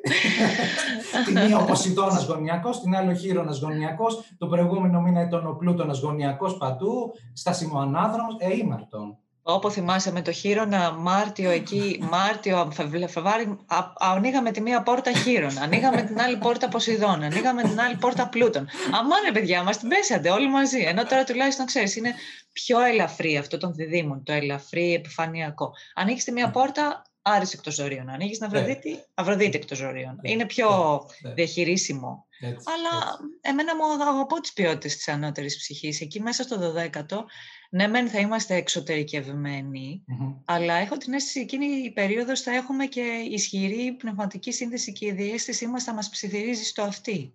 Πολύ σωστά και νομίζω ότι είναι και ιδανική περίοδος για θεραπείες γενικότερα. Ό,τι ναι, ναι. ειδικά πιο εναλλακτικού τύπου θεραπείες, πραγματικά μπορούν να ωφελήσουν πάρα πολύ τον κόσμο και καλό θα ήταν να τις ε, επιδιώξουν. Άρα μαζί με τα χρήματα που θα δώσετε για κανένα ταξιδάκι, για καμιά μετακίνηση, για, το, για, για καμιά αγορά στο λιανεμπόριο και σε κανένα εμπορικό πολυκατάστημα, κάντε και μια εναλλακτική θεραπεία. Ναι, κάντε και μια συνεδρία. Και εκεί στο ξενοδοχείο που θα πάτε. Έτσι, και μαζί μας και με μένα και με τη Μαριάννα και φυσικά και με τους συναδέλφους. και ε, με όλους τους κάνει καλό. Θα σας κάνει ναι. καλό. Ευνοείται λοιπόν με αυτές εδώ τις ε, συνθήκες. Ε, άρα είναι, είναι ένας πιο θετικός χάρτης αυτός γενικότερα. Έχουμε ξεφύγει κάπως και δεν τονίζεται τέλος πάντων το τετράγωνο χρόνου ουρανού σε αυτόν εδώ το χάρτη. Έχει χαλαρώσει λίγο το πράγμα. Ε, είναι, είναι, η πρώτη εβδομάδα του ανοίγματος, δηλαδή 3 του Μάη, που ανοίγει το πράγμα και είναι λίγο αποδιοργανωμένος, αποδιοργανω, αποδιοργανωμένος ο κόσμος, το είπα αυτό, σχολικό με ε, και είναι η δεύτερη εβδομάδα μετά, 9 Μάη, που κάπως ε, μπαίνει σε μια σειρά το πράγμα, αν και είναι λίγο περίεργο, ξαναλέω το πράγμα, γιατί ανοίγει υπό υπό, υπάρχει μια καινούργια κανονικότητα. Ναι, και ανοίγουν και τα σχολεία τώρα 10, αν θυμάμαι καλά. Και ανοίγουν και τα σχολεία στις 10, μπράβο, μαζί εδώ με το πέρασμα της Αφροδίτης στους διδήμους, έτσι λίγο πιο ευχάριστες στιγμές και για τα παιδιά, σίγουρα στο σχολικό περιβάλλον. Βαγγέλη, Αλλά... πιστεύεις θα κρατήσει αυτό; Όχι. Είναι κάτι που ήθελα να σε ρωτήσω από την αρχή. Όχι, δεν θα κρατήσει. Όταν λέω θα κρατήσει, δεν εννοώ αν θα κρατήσει μετά τον Αύγουστο, γιατί μετά τον Αύγουστο νομίζω ακόμα και να μην είμαστε αστρολόγοι, αν κινηθούμε μόνο με βάση την εμπειρία της ζωής, όλοι ξέρουμε ότι δεν θα κρατήσει. Μιλάω για το. δεν χρειάζεται καμία μεταφυσική ματιά. Μ' αρέσει. Αρκεί η φυσική. Με το που θα φεύγουν τα τελευταία τσάρτερ, πάλι θα είναι Α, μα τα ίδια κρούσματα είχαμε και το Μάιο που ανοίγαμε. Α, δεν έχει ναι. καμία σημασία αυτό. Ναι. Τώρα δεν είναι Μάιος, είναι ναι. Αύγουστος. Ναι. Συνεπώς. Ναι, ναι, ναι. Λοιπόν, μιλάω για τους μήνες αυτούς που το άνοιγμα του τουρισμού κτλ. Το άνοιγμα των σχολείων κτλ. Βλέπεις να διατηρείται μέχρι το ε, τέλος της σχολικής χρονιάς; Ε, για τα σχολεία, ναι. Ε, ε τονίζω, επιστρέφω πάλι στον ε, Δία που μπαίνει στους ηχθείς. Ναι, Και παραμένει στους ηχθείς μέχρι τα τέλη του Ιουλίου. Άρα θεωρώ ότι σε μεγάλο βαθμό μπορούμε να χαλαρώσουμε περισσότερο και να μην τηρήσουμε τόσους πολλούς κανόνες όσους τηρούσαμε το προηγούμενο διάστημα. Ναι. Γι' αυτό και είπα και στην αρχή να αξιοποιήσει ο κόσμος αυτό το διάστημα από τα μέσα Μαΐου μέχρι και τα τέλη του Ιουλίου για να χαλαρώσει όσο μπορεί περισσότερο ε, και να, ναι, να απαλλαγεί τέλος πάντων από τα βάρη που μπορεί να... Να αφαιθεί. Για να αφαιθεί. Και να αφαιθεί στοργικά χέρια, ναι. ναι τον ναι, στα ναι. στοργικά χέρια του Θεού. Γιατί ξαναμπαίνοντας στον υδροχό ο Δίας, θα έχει σαν χορηγό του τον χρόνο. Αυτό είναι, γι' αυτό και τονίζω αυτή τη διάσταση, γιατί στον υδροχό αυτή την περίοδο κάνει κουμάντο ο χρόνος, κανείς άλλος. Ως ένα βαθμός και ενώ σε εμάς το δικό μας το μαγαζί κάνει κουμάντο Ποσειδών. Ε; Κοιτάξτε τι ωραία που είμαστε εμείς. Έτσι. Ακριβώς και ο Ποσειδώνα στη θέση του, έτσι, στους ηχθείς. Στο σπίτι του, βέβαια. Ναι. Στην παντοδυναμία λοιπόν, του, στα νερά. Γι' αυτό και τονίζω αυτούς τους δύο μήνες, ότι θα μπορέσουμε να χαλαρώσουμε παραπάνω και να ξεφύγουμε λίγο από τα δεσμά του χρόνου. Γιατί αυτός ο ναι. χρόνος στον υδροχό μιλάει για την κοινωνική αλληλεγγύη που γίνεται βάρος όμως. Ναι, απ' την άλλη όμως ζητάει και κοινωνικούς αγώνες με σκοπό την υπεράσπιση του δικαίου για όλους τους ανθρώπους. Δηλαδή ναι. θα είναι σαν να πραγματικά μπαίνουμε σε ένα καταφύγιο περίθαλψης για ένα ναι. πολύ σύντομο χρονικό διάστημα και μετά ναι. πρέπει να βγούμε πάλι. Ναι, πάλι στον ε, αγώνα μετά πάλι. Στον αγώνα ακριβώς. Ναι, ναι, ναι. ναι. Και μέχρι που είναι ζητούμενο. Καλός ή κακός δυστυχώς είναι ζητούμενο τώρα με τους πλανήτες στον υδροχό, η κοινωνική ναι. αγώνες και η κοινωνική δικαιοσύνη και η απονομή κοινωνικής δικαιοσύνης είναι ζητούμενο. Δεν είναι κάτι που πρέπει να το αποφύγουμε. Ναι, ναι, ναι. και έτσι φτάνουμε στη Νέα Σελήνη που γίνεται 11 Μαΐου, τρεις μέρες πριν να μπει και ο Δίας του Ιχθύς. Και ήδη νομίζω εδώ έχουμε ε, μια προεικόνηση της εισόδου του Δίας του Ιχθύς, γιατί γίνεται στις 21 Ταύρου, που είναι κρίσιμη μοίρα που κυβερνάται από τον Δία. Άρα ήδη τονίζεται το θέμα του Διός εδώ σε αυτήν εδώ τη Νέα Σελήνη, που γίνεται μέσα στον έκτο οίκο για τα δεδομένα της Ελλάδας. Άρα ε, μια καινούργια αρχή, πιο ευίωνη, ακριβώς λόγω του Δία. Εμένα μου αρέσει η κρίσιμη μοίρα αυτή του, του Δία, 21 των σταθερών, μου αρέσει πάρα πολύ γενικότερα. Βρίσκω ότι είναι από τις καλύτερες μοίρες στον Ζωδιακό. Και άρα έχουμε δει μια καινούργια αρχή, 11 του Μάη, που προϊονίζεται κάτι καλύτερο. Δίνει μια υπόσχεση για ένα καλύτερο μέλλον σιγά σιγά και ειδικά στο, στο πλαίσιο το εργασιακό. Όσο και το υλικό. Και ναι. το υλικό, των ναι. υλικών υποδομών της ζωής μας, του εισοδήματος, εντάξει, όχι από οικό, από ζώδιο. Από ζώδιο, ναι, του τάδε. Της ηλικής ασφάλειας. Ναι. Αλλά και η κρίσιμη μοίρα του Δία το τονίζει αυτό που λες. Ότι Βέβαια, ναι. Γίνεται κάτι σημαντικό εδώ που υπόσχεται περισσότερη αυθονία, περισσότερη ανάπτυξη τέλος πάντων για το μέλλον. Και ο και... Βόρειος, ακριβώς πάνω στην ακμή του 7ου οίκου. Βέβαια. Ναι και με τον Ερμή στον ίδιο οίκο, ναι, στη θέση ναι. κιόλας. Άρα εδώ στρεφόμαστε πάρα πολύ προς συνεργασίες. Συνεργασίες, ναι, συνέργειες. Ναι. Η, η, η νέα αυτή σελήνη, που γίνεται τρεις μέρες πριν από την είσοδο του Δίας του Ιχθύ, νομίζω τονίζει πάρα πολύ αυτή την ανάγκη να συνεργαστούμε με άλλους ανθρώπους για να μπορέσουμε τελικά να δούμε τα καλά του Δία, την ναι. αυθονία που μπορεί να φέρει στο μέλλον. Απαιτείται συνεργασία εδώ. Και ο ουρανός και ο ουρανός τον Πέμπτο, απελευθέρωση στα θέματα του να περάσουμε καλά, να χαρούμε τη ναι. ζωή. Καινούρια φλερτ. Ναι. Λίγο αστραπόβροντα μπορεί να πέσουν εδώ. Και ραυνοβόλοι ναι. έρωτες. Και ραυνοβόλοι ξαφνικοί έρωτες, ναι. Ναι, ναι. ναι. Και σε περιβάλλον κρυού κιόλας. Και σε περιβάλλον, ναι, κρυού, βέβαια. Να ανάψουν τα αίματα. Κρυού τάβρου. ναι. Κρυού, ναι, γιατί η ακμή του πέμπτου πέφτει στον κρυό, ακριβώς ναι. για αυτό το λόγο. Ε, άρα μπορεί να βγάλει αρχικά πάθος που να φέρει και μια κάποια μονιμότητα στη συνέχεια. Δεν μπορούμε να το αποκλείσουμε. Ναι. Καλά, έχει ο Θεός. Ναι, ναι. Ε, έχει Εδώ ήθελα να τονίσω με αυτήν εδώ τη Νέα Σελήνη μια άλλη διάσταση του πράγματος, γιατί ναι, αρκετά θετική, ε, πραγματικά, έτσι, και χρειάζεται να το τονίσουμε, αλλά υπάρχει και μια άλλη διάσταση που ίσως να να μην την έβλεπε κανείς με μια πρώτη ματιά. Και θα το πάω προς το θέμα των εμβολίων και των self-test και τα λοιπά και τα λοιπά και των περιορισμών που πολλοί από εμάς χρειάζεται να, ε, να υφιστάμεθα για να μπορέσουμε να είμαστε ενεργό μέλος αυτής της κοινωνίας, όπως ε, γίνεται, όπως εξελίσσεται. Ε, βλέπουμε τον Ερμή Κρόνο, έτσι, που ο Ερμής είναι στη θέση του, Ερμής Χρόνος σε τρίγωνο, πολύ όμορφα, ναι, ναι. Δηλαδή μια, ε, μετακινήσεις που φέρουν τη σφραγίδα εδώ της κοινωνικής αποδοχής από την ε, εξουσία. Έτσι, άρα επιτρέπονται γενικότερα οι μετακινήσεις, δηλαδή μπορούμε να πούμε, από την εξουσία και από την κυβέρνηση. Όμως υπάρχει εδώ μια προϋπόθεση, μπορούμε να πούμε. Και οι δύο αυτοί πλανήτες, Ερήμης Κρόνος, εξαγωνίζονται από τον Χείρονα. Σε προηγούμενα podcast την είχαμε κάνει αυτή τη συσχέτιση του Χείρονα ναι, με τα εμβόλια. Με τα εμβόλια, ναι. Ακριβώς γιατί στηρίζεται πάρα πολύ ωραία από τον χρόνο. Και ποιος στηρίζει πολύ τα εμβόλια αυτή την περίοδο, οι κυβερνήσεις των κρατών. Γι' αυτό και, ναι. έχω συνδέσει, και έχουμε συνδέσει μαζί το χείρονα περισσότερο με τα εμβόλια, σε αυτήν εδώ τη φάση δηλαδή που ζούμε. Άρα, εδώ τι μας λέει αυτός εδώ ο χάρτης με τον Ερμή Κρόνο εξάγωνο χείρονα, ενώ τον Άρη, προσέξτε λίγο, ο Άρης είναι σε εξάγωνο με τον ουρανό, άρα δίνονται ευκαιρίες για ε, ελεύθερες δράσεις, ωστόσο αυτό το κομμάτι του οροσκοπίου, Άρης Ουρανός, Τετραγωνίζει. Μπράβο, δεν βλέπει όμορφα τον χείρονα. Όχι, ο Άρης είναι σε τετράγωνο και ο ουρανός είναι σε ημιεξάγωνο. Έτσι είναι. Άρα είναι εδώ ήδη, μιλάμε για δύο στρατόπεδα. Και το πάμε και λίγο στο αρχέτυπο των διδήμων που ευνοεί τη διτότητα γενικότερα ναι. Και ακόμα και τη διχόνοια.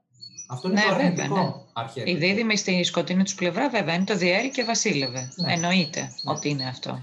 Άρα εδώ το βλέπουμε να εκτιλήσεται κατάφορα πια. Μα νομίζω και αυτό επίσης είναι ένα από τα πρακτικά θέματα. Το είπε και η Επιτροπή των ε, Λοιμοξιολόγων, ο κύριος Σιόδρος, ή έκανε μια αναφορά ότι όσοι έχουν κάνει το εμβόλιο μετά το άνοιγμα της αγοράς και τα λοιπά, ότι θα μπορούν να κυκλοφορούν χωρίς μάσκα. Ναι. Ωραία, και ποιος το ξέρει και είναι αυτός σωστό από άποψη διάκρισης. Επίσης διαβάζω το, τις τελευταίες μέρες για την εισήγηση στην Ευρωπαϊκή Ένωση για το passport εμβολιασμου και το πώς αυτό πρέπει να γίνει με έναν τρόπο ο οποίος ε, έχει σεβασμό και τηρεί τα νομικά πλαίσια για την ε, εμπιστευτικότητα των ε, ατομικών δεδομένων, των προσωπικών δεδομένων. Τεράστιο θέμα αυτό. Άρα αυτό το συμβολισμό που θέτεις και τη συλλογιστική σου σχετικά με την ταύτιση του αρχιτείπου του χείρονα με το εμβόλιο, μπορώ να τη δω πολύ καλά από την σημειολογία των χαρτών αυτών. Θεωρώ πως είναι μια πολύ, από τις πολύ στοχευμένες σου παρατηρήσεις. Ευχαριστώ, Μαριάννα μου. Και να δούμε λοιπόν, γιατί βλέπω ότι αυτά τα δύο στρατόπεδα πια... Ήδη μιλούσαμε για το πεδίο της μάχης που έχει στηθεί. Εδώ πια τα στρατόπεδα φαίνονται κανονικότατα. Ε, πλέον ε. από τη νέα σελήνη αυτή και μετά φαίνονται κανονικότατα και είναι ίσως έτοιμοι να αρπάξουν και τα όπλα και να αρχίσουν... Δηλαδή, δεν ξέρω, είναι, είναι λίγο τέτοιου τύπου οι καταστάσεις. Προς τα εκεί μου φαίνεται. Αυτό είναι νωρίς ακόμα. Πάντως φαίνεται αυτή η τάση ότι οι ελεύθεροι πολίτες που θα μπορούν να διέρχονται οι εμβολιασμένοι και οι μη. Ναι. Ε, και ναι. η κορύφωση του δράματος ξέρουμε και οι δύο πολύ καλά πότε θα τη ζήσουμε. Ναι, Νοέμβριο. Ναι, ναι. Τώρα ακόμα δεν είναι η ώρα. Τώρα είναι ακόμα η ώρα για να χαρούμε, ξέρεις. Ίσως και λίγο μέσα στο περιβάλλον των διδήμων, με την επίπλαστη, με την αβάσταχτη ελαφρότητα του είναι. Ναι, ναι, ναι. ναι, ναι Τώρα ναι. είναι η ώρα της αβάσταχτης ελαφρότητας του είναι. Το Νοέμβριο με τις εκλήψεις πάνω στον Αλγκόλ θα είναι μια άλλη ώρα. Το αβάσταχτο βάρους. Έτσι είναι. Ε, και έχουμε ήδη παρηγεύσει, γιατί το είχαμε ξαναναφέρει ότι ο Άρης ε, από τον Ταύρο ήδη ενεργοποίησε την έκλειψη. Ε, βέβαια, το Φλεβάρι, ναι. Έτσι, ναι, ήδη την ενεργοποίησε. Άρα φτάνουμε 14 Μάη, τρεις μέρες μετά τη Νέα Σελήνη, να μπαίνει και επιτέλους και αυτός ο Δίας του Ιχθύ, να αλλάζει ζώδιο, να ξεφεύγει λίγο από, από τον κρόνο, από το περιβάλλον το κρόνιο και το θέλουμε επιτέλους αυτό το πράγμα, λίγο να χαλαρώσουμε, να βγούμε έξω, να μην ακολουθήσουμε τόσο πολύ τους κανόνες και τα εθιμοτυπικά. Ε, βέβαια, η αλήθεια είναι, αν παρατηρείς και εσύ τώρα εδώ το χάρτη... Ε, ότι... ε, ναι, μπαίνει με χρόνο στον οροσκόπο όμως. Μπράβο, το ένα είναι αυτό. Έτσι, οροσκόπος υδροχός, με τον χρόνο, όχι ακριβώς γωνιακό, αλλά είναι στον πρώτο ναι. οίκο. Ναι. Δηλαδή, μπαίνει με ένα βάρος. Mm. παρότι με μια ευθύνη. με μια ευθύνη. Ναι, ναι, ναι. σίγουρα. Ε, και δεν κάνει και ιδιαίτερες όψεις, αν δεις. Έχει ναι, αφήσει για πολύ το τετράγωνο με την Αφροδίτη, δεν θα το πιάνα καν δηλαδή. Και κάποιος μπορεί να μην έδινε καν και το τετράγωνο που κάνει με τον ήλιο, που είναι στις 23 μέρες του Ταύρου. Γιατί είναι και σε ναι. ζώδια που δεν έχουν φυσική όψη τετραγώνου και είναι μεγάλη ε, όχι, ναι. Ούτε και εγώ μπορώ να πω ότι από το χάρτη. Δεν, το βλέ... δεν τις βλέπω καν αυτές τις όψεις. Πρέπει να το ναι. σκεφτώ για να τις δω. Ακριβώς. Ακριβώς. Άρα είναι λίγο μοναχούλης του σε αυτόν εδώ το χάρτη, στην πρώτη του είσοδο στους ηχθείς, γιατί θα ξαναπεί, έτσι. Ναι, βέβαια, μετά. Ναι. ναι. Αλλά τουλάχιστον εδώ κατά την πρώτη είσοδο του Δία στους ηχθείς, ναι, υπάρχει αυτή η υπόσχεση μιας σωτηρίας, μιας λύτρωσης, όπως θέλει το ζώδιο αυτό, μιας ε, ψυχικής ανάτασης και μιας γενικότερης χαλάρωσης και άφεσης στην ροή των πραγμάτων, αλλά μ, μ, και βγαίνει με έναν κόπο, βγαίνει με έναν βάρος. Βγαίνει, ναι. Αυτό που αισθάνομαι εγώ από την ανάγνωση αυτού του χάρτη είναι ότι μπαίνει λίγο σεμνά και ήσυχα, mm, όπως μπήκε ναι. ο Χριστός στα Ιεροσόλυμα, με ναι, το ναι. γαϊδουράκι. Μ' αρέσει ναι. όπως το θέτεις, ναι. Πολύ ναι, έτσι το νιώθω. Ναι. Έτσι το μπαίνει λίγο σεμνά. Είναι σαν να, σου, σαν να μπαίνει και να σου λέει η επιλογή είναι δική σου. Εγώ εδώ είμαι, εδώ θα είμαι, αλλά όχι με φαντασμαγορία. Ναι, ναι, ναι. Σε άλλα ζώδια στο ζωδιακό έχουν φαντασμαγορία. Οι ηχθείς δεν έχουν φαντασμαγορία. Ο Λέων έχει φαντασμαγορία. Οι δίδυμοι μπορεί να έχουν φαντασμαγορία. Ο τοξότης μερικές φορές. Αλλά οι ηχθείς δεν έχουν φαντασμαγορία. Έχουν ταπεινότητα. Έτσι είναι και νομίζω ότι είναι αυτό που λες. Ναι, μου θυμίζει λίγο την περασμένη Κυριακή των Βαΐων. Έτσι, ίσως ναι. είναι κάτι τέτοιο ε, η είσοδος αυτή του Δίας του Ιχθύς. Ε, επαναλαμβάνουμε εδώ, μάλλον επαναλαμβάνεται η, η, η, η παρουσία του Κάπιουλους, γιατί ο ήλιος εκεί βρίσκεται. Βέβαια, 23, ναι, ναι. ναι. πολύ κοντά στον Κάπιουλους. Πάλι ο Κάπιουλους, ναι. Στο Ναδύρ, το οποίο Ναδύρ του χάρτη στις 26 του Ταύρου είναι πάνω στον Αλγκόλ. Αλλά, ή, άρα ήδη εδώ παίρνουμε και μία γεύση ξανά από την έκλειψη που έρχεται στις 19 του Νοεμβρίου, που γίνεται σε αυτόν εδώ τον άξονα 27 Ταύρου Σκορπιού. Βέβαια, το καθαρτήριο. Εκεί θα είναι η ώρα του καθαρτηρίου. Ναι. Και είναι και ο Πλούτον τώρα στο 12ο, έτσι. Παρόν ναι. το καθαρτήριο. Βέβαια. Βέβαια. Παρόν το καθαρτήριο. Πολύ ενδιαφέρον αυτή η σημεία. Και είναι και ο Άρης στον έκτο, που εκτός από άλλα πράγματα είναι πάνω στην ακμή του έκτου, που είναι και η υγεία που είναι και η υγεία και, η εργασία. Βέβαια. Ναι. ναι. Άρα εδώ βλέπουμε και περισσότερο κόσμο να μάχεται για την εργασία του και για την υγεία του ναι. μαζί, φυσικά. Ναι. Θα έχει ενδιαφέρον εκείνες τις μέρες να δούμε και περιστατικά κρούσματα, πώς θα διακυμαίνονται. Ναι, ναι, θα έχει σίγουρα ενδιαφέρον. Από μια άλλη άποψη, αν το συνδέσουμε με αυτό που λέγαμε πριν για την ανώτερη, έτσι, για την πιο ιδεαλιστική εκδοχή του κάποιου που είναι ο Περσέας που παίρνει το ξύφος του για να σώσει την Ανδρομέδα, το, το πρότυπο εδώ του Σωτήρα, ε, είναι σαν να κυοφορείται ένας σωτήρας εδώ, ενδεχομένως. Ναι, ναι, συμφωνώ. Ο ήλιος πάνω στον Κάπιουλους, στον Αδύρ, είναι κρυμμένος ακόμα. Δεν μπορεί Ναι. να φωτίσει πλήρως τον κόσμο. Είναι ακόμα κρυμμένος κάπου. Άρα, σαν να κυοφορείται κάποιος σωτήρας, σε εισαγωγικά ή όχι, μέσα σε αυτήν εδώ την περίοδο, που ίσως τον δούμε να βγαίνει πιο δυναμικά στα τέλη της χρονιάς. Πιο κοντά στην έκλειψη, ξαναλέμε, 19 Νοεμβρίου. Και λίγο πριν να μπει ξανά και ο Δίας του Ιχθύς, δηλαδή το Δεκέμβρη μήνα. Ναι, για να Άρα παίρνει μια ήδη- ιδέα και ο κόσμος τον Μπράβο. Νοέμβριο. Έχουμε Ναι. την έκλειψη που γίνεται πάνω σε ένα σταθερό απλανή, τον αλκοόλ, που συνδέεται με τον αποκεφαλισμό της μέδουσας. Ναι. Ε, θύμισε μου, Βαγγέλη, εκεί θα είναι ηλιακή έκλειψη ή σεληνιακή. Σεληνιακή. Η σελήνη θα είναι πάνω Σεληνιακή. στον αλκοόλ, ναι. Άρα θα έχουμε και ο ήλιος θα είναι στο Σκορπιό. Εκεί θα Ακριβώς. υπάρχει σίγουρα το γεγονός της ε, κάθαρσης. ναι. Η κάθαρση εκεί δεν θα είναι πια ένα ενδεχόμενο. Θα είναι μια αναγκαιότητα. ναι. Γι' αυτό μιλάμε για τον Νοέμβριο. Μμμ, μμμ, μμμ. Και οι όψεις αυτές ενεργοποιήθηκαν πάρα πολύ το Φεβρουάριο, Ακριβώς. όπως είχαμε πει και στα αντίστοιχα podcast. Ναι, ναι, ναι. Με τον Άρη που περνούσε από τον ε, Ταύρο. Ναι, Φλεβάρι Μάρτιν ήταν εκείνη την Φλεβάρι περίοδο. Μάρτιν, ναι, ναι, Ναι, ναι, ακριβώς. ναι. Ε, άρα ε, μένει να δούμε τέλος Ναι. πάντων για το Δίας τους Ιχθύς, γιατί μπαίνει αυτό λίγο, όπως το είπες, ο- σαν τον Ιησού με το γαϊδουράκι του ο, με ταπεινόφρονα. Δεν, ε, Ήσυχα, δεν μπαίνει- ήσυχα, ναι, ναι. ήσυχα, ήσυχα. Δεν ταράζει ακόμα πολύ τα νερά. Μάλλον τα ταράζει περισσότερο κατά τη δεύτερη του είσοδο.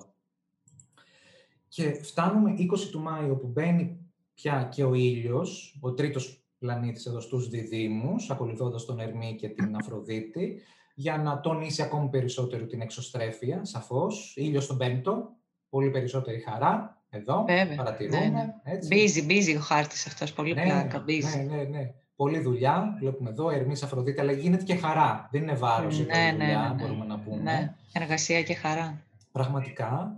Ε, εντάξει, κάποιοι οικονομικοί περιορισμοί προφανώς και υπάρχουν με τον χρόνο Ναι. στον δεύτερο, αλλά είναι Ναι. και ο Δίας στο δεύτερο. Άρα ε, ε, δίνει ένα κομμάτι ευκολίας, ένα κομμάτι δυσκολίας αυτός εδώ ο χάρτης από άποψη οικονομική. Κάτι χάνουμε, κάτι κερδίζουμε. Ναι, μπορούμε βέβαια. Να πούμε. Και όπως η Δόνα στον τρίτο, ευκαιρία για απόδραση σε άλλους τόπους, σε άλλα μέρη. Βεβαίως, βεβαίως. Και, και να πάμε εκεί πέρα, στο, βλέπεις ο Χείρονος στον τρίτο, να πάμε εκεί να θεραπευτούμε, μακριά από εδώ. Εδώ είναι η ώρα να ταξιδέψουμε σε προορισμούς Ε, θεραπείας. Έτσι, ναι, ναι. Σπα, να πάμε να κάνουμε ένα σπα. Σπα, λουτρά. Εμείς που είμαστε και μεγαλύτεροι άνθρωποι, Βαγγέλη Πετρίτσι, εμείς θα πάμε στα λουτρά τα ιαματικά. Εσύ θα πάρεις τους φίλους σου και θα πας να παρτάρεις στη Μύκονο. Ξέρεις, ο καθένας θα πάει εκεί που... Ναι, ναι, τι να σου πω. Εσύ πάρε τον Ποσειδώνα, εγώ θα πάρω το Χείρονα. Ε, εννοείται το Χείρονα εγώ, γιατί ξέρεις, είμαστε και φίλοι. Πολύ φίλοι, ναι, σας βλέπω. Ε. Το εμβόλιο πρόσεχε μόνο. όχι, όχι, εγώ είμαι φίλη με το Χείρονα γιατί και στο Πήλιο πρώτο Θεός που θα βρεθώ φέτος εκεί στα μέρη του πάλι στο ΣΠΑ που θα σας καλωσορίσω όταν θα έρθει η ώρα να έρθετε να κάνουμε θεραπείες της παραδοσιακής ελληνικής ιατρικής και μια χρονιά που θα είναι αφιερωμένη στην προστασία του ανοσοποιητικού και σε ειδικά πρωτόκολλα και βοτανικές εισπνοές για το πνεύμονα, Τι ωραία. για το αναπνευστικό σύστημα. Εγώ θα είμαι αγκαλιά με το χείρονα εκεί, αλλά όχι με αυτό το προσωπείο. με το εκεί θα πάω στο, στο σπίτι του. Πρώτα ο Θεός. Τέλειο, τέλειο. Και έτσι πραγματικά βγάζει αρκετή δουλίτσα αυτός εδώ ο χάρτης. Είναι και η Σελήνη στην Παρθένο, ο πιο κορυφαίος Ναι. πλανήτης στο οροσκόπιο. Ε, έτσι, έχει εργασία και χαρά, όπως το πες. Εργασία και Ναι. χαρά. Και ανοίγονται καινούργιοι ορίζοντες. Είναι και η Σελήνη σε τρίγωνο με τον ουρανό. Είναι ένας συμπαθητικός χάρτης αυτός εδώ της ε, εισόδου του ήλιου στους ε, διδήμους. Ε, που αν υπάρχει κάποιο θέμα έτσι, που θα χρειαστεί μια κάποια προσοχή, είναι το τετράγωνο του ηλίου Διός, σε συνδυασμό με τον Ερμή που είναι πάνω στον Bellatrix, ε, ο οποίος έχει να κάνει με μια πολεμικότητα. Ναι. Άρα θέλει ίσως και λίγο παραπάνω προσοχή στο λόγο, στη χρήση του λόγου, ε, σε λογομαχίες, υπερβολές και μια κάποια επίδειξη ίσως αλαζονίας στη χρήση του λόγου. Ε, Ναι. Ίσως ο ήλιος εδώ Δίας μπορεί να νομίζει κιόλας ότι μπορεί να κάνει παραπάνω πράγματα από αυτά που μπορεί να κάνει στην πραγματικότητα. Και έτσι πάνω στη φούρια ξέρεις, του ανοίγματος και τη αιστεία και τα λοιπά και, ξέρεις, και τη καινούργια δουλειάς και των καινούριων οριζόντων που ανοίγονται, ίσως πολλοί κόσμος να υποσχεθεί παραπάνω πράγματα από αυτά που στην πραγματικότητα μπορεί να Ναι, επιτελέσει. θέλει λίγο γύρωση. Θέλει λίγο Ναι. γύρωση. Εκεί που είναι και η Σελήνη και στην Παρθένο και στον Όγδο, θέλει λίγο γύρωση στην πραγματικότητα και στη σεμνότητα. Ακριβώς. Ακριβώς. Γιατί οι δίδυμοι μπαίνει ο ήλιος στο ζώδιο του ανέμου. Έχουν άνεμο. Έτσι, ναι, Έχουν πολύ. τον άνεμό τους. Ναι, ναι, ναι. Ε, άρα δεν είναι κακό αυτό. Τα μυαλά στα, να- στον αέρα. Μου πήρες τα Ναι. μυαλά, πώς το είναι, όχι στα κάγκελα, πήραν τα μυαλά σου αέρα και όλα αυτά είναι στοιχεία των διδήμων. Ναι, Μπαίνει ο ναι. άνεμος από παντού. Ακριβώς.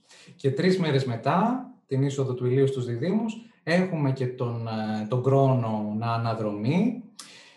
Τρεις μέρες πριν από τη σεληνιακή έκλειψη, που θα τη δούμε ακριβώς μετά. Ε, Στις 23 έχουμε την αναδρομή του κρόνου. Έχει, πότε έχει πάει στάσιμος ο χρόνος, Είναι Βαγγέλη; εκεί ακριβώς. Τότε γίνεται Α, είναι στάσιμος προς ανάδρομος. στάσιμος προς 23 ανάδρομος. του μηνός. Ναι, με ναι. τον Άρη να επιστρέφει εντός ορίων, άρα να υπάρχει μια κάποια επιστροφή στην κανονικότητα από άποψη δράσεων και πρωτοβουλειών, ειδικά σε επίπεδο συλλογικό, γιατί είναι Άρης στον ενδέκατο, εδώ όπως Μμμ. βλέπουμε.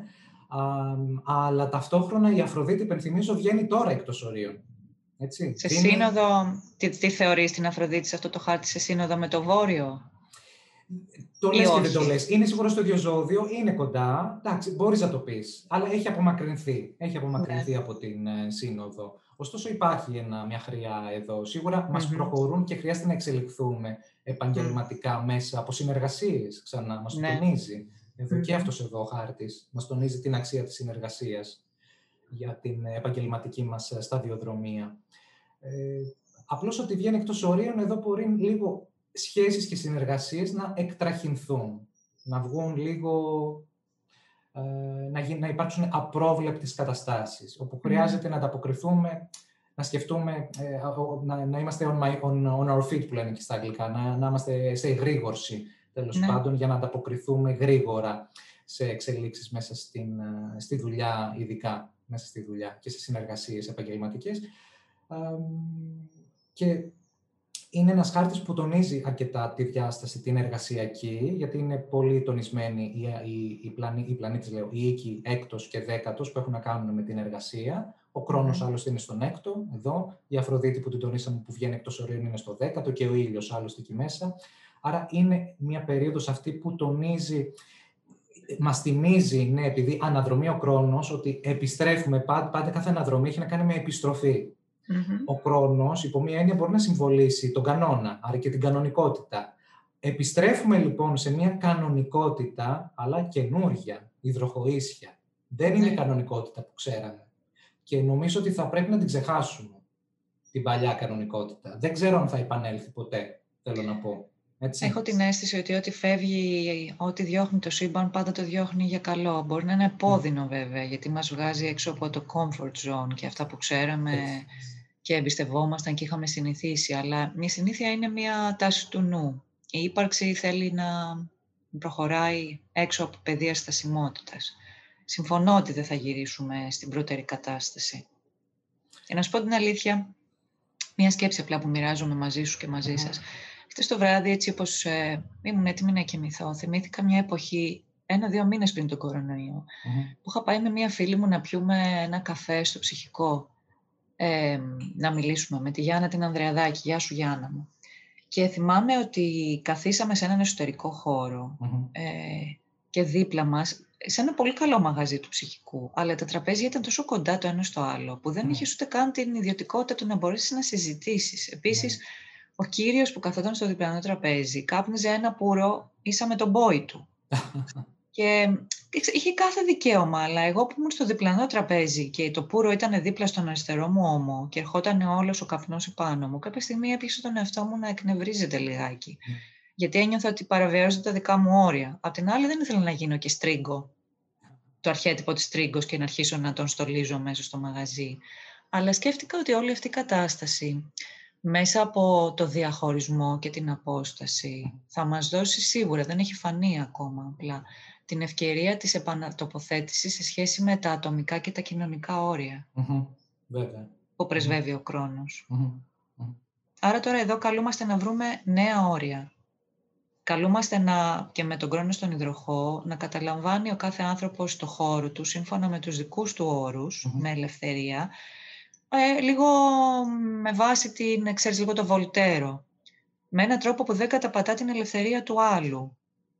και σε επίπεδο ε, ατομικό και σε επίπεδο συλλογικό. Θα πρέπει να βρούμε έναν τρόπο στη γη να υπάρξουν τα έθνη και οι συλλογικότητες με έναν τρόπο ο οποίος έχει ελευθερία και αυθεντικότητα, τις ε, θεμέλιες αξίες του υδροχώου, δεν το συζητώ. Έτσι, και ανθρωπιά. ναι, και ανθρωπιά. και ανθρωπιά και αλληλεγγύη, αλλά με έναν τρόπο που να μην είναι παραβιαστικός ούτε ως προς τον άνθρωπο και την οντότητα, είτε αυτή είναι ατομική οντότητα είτε συλλογική, αλλά ούτε και παρα, παραβιαστικός σε σχέση με το ότι είναι έξω από τον άνθρωπο και την οντότητα. Να έχει σεβασμό. Συμφωνώ απόλυτα. Συμφωνώ απόλυτα. Ε, χρειάζεται, είναι, χρειαζόταν νομίζω να γίνει κάτι τέτοιο. Ναι, Είχαν παραφθαρεί τα όρια ναι. πάρα πολύ. Ναι. Και ναι. στις ε, φιλικές σχέσεις και, στις και στις ερωτικές σχέσεις έχω να σου πω, Βαγγέλη. Αυτή η απόσταση που δημιουργήθηκε και λόγω του κορονοϊού, mm-hmm. στον πάτε σκύλια λέστε το ερωτικό συναισθηματικό, μόνο και μόνο επειδή οι άνθρωποι σήμερα είναι πάρα πολύ μόνοι τους και δεν έχουν γερό πάτημα στο μέσα τους, οπότε ψάχνουν να βρουν λύτρωση στις αγκαλιές στον έξω.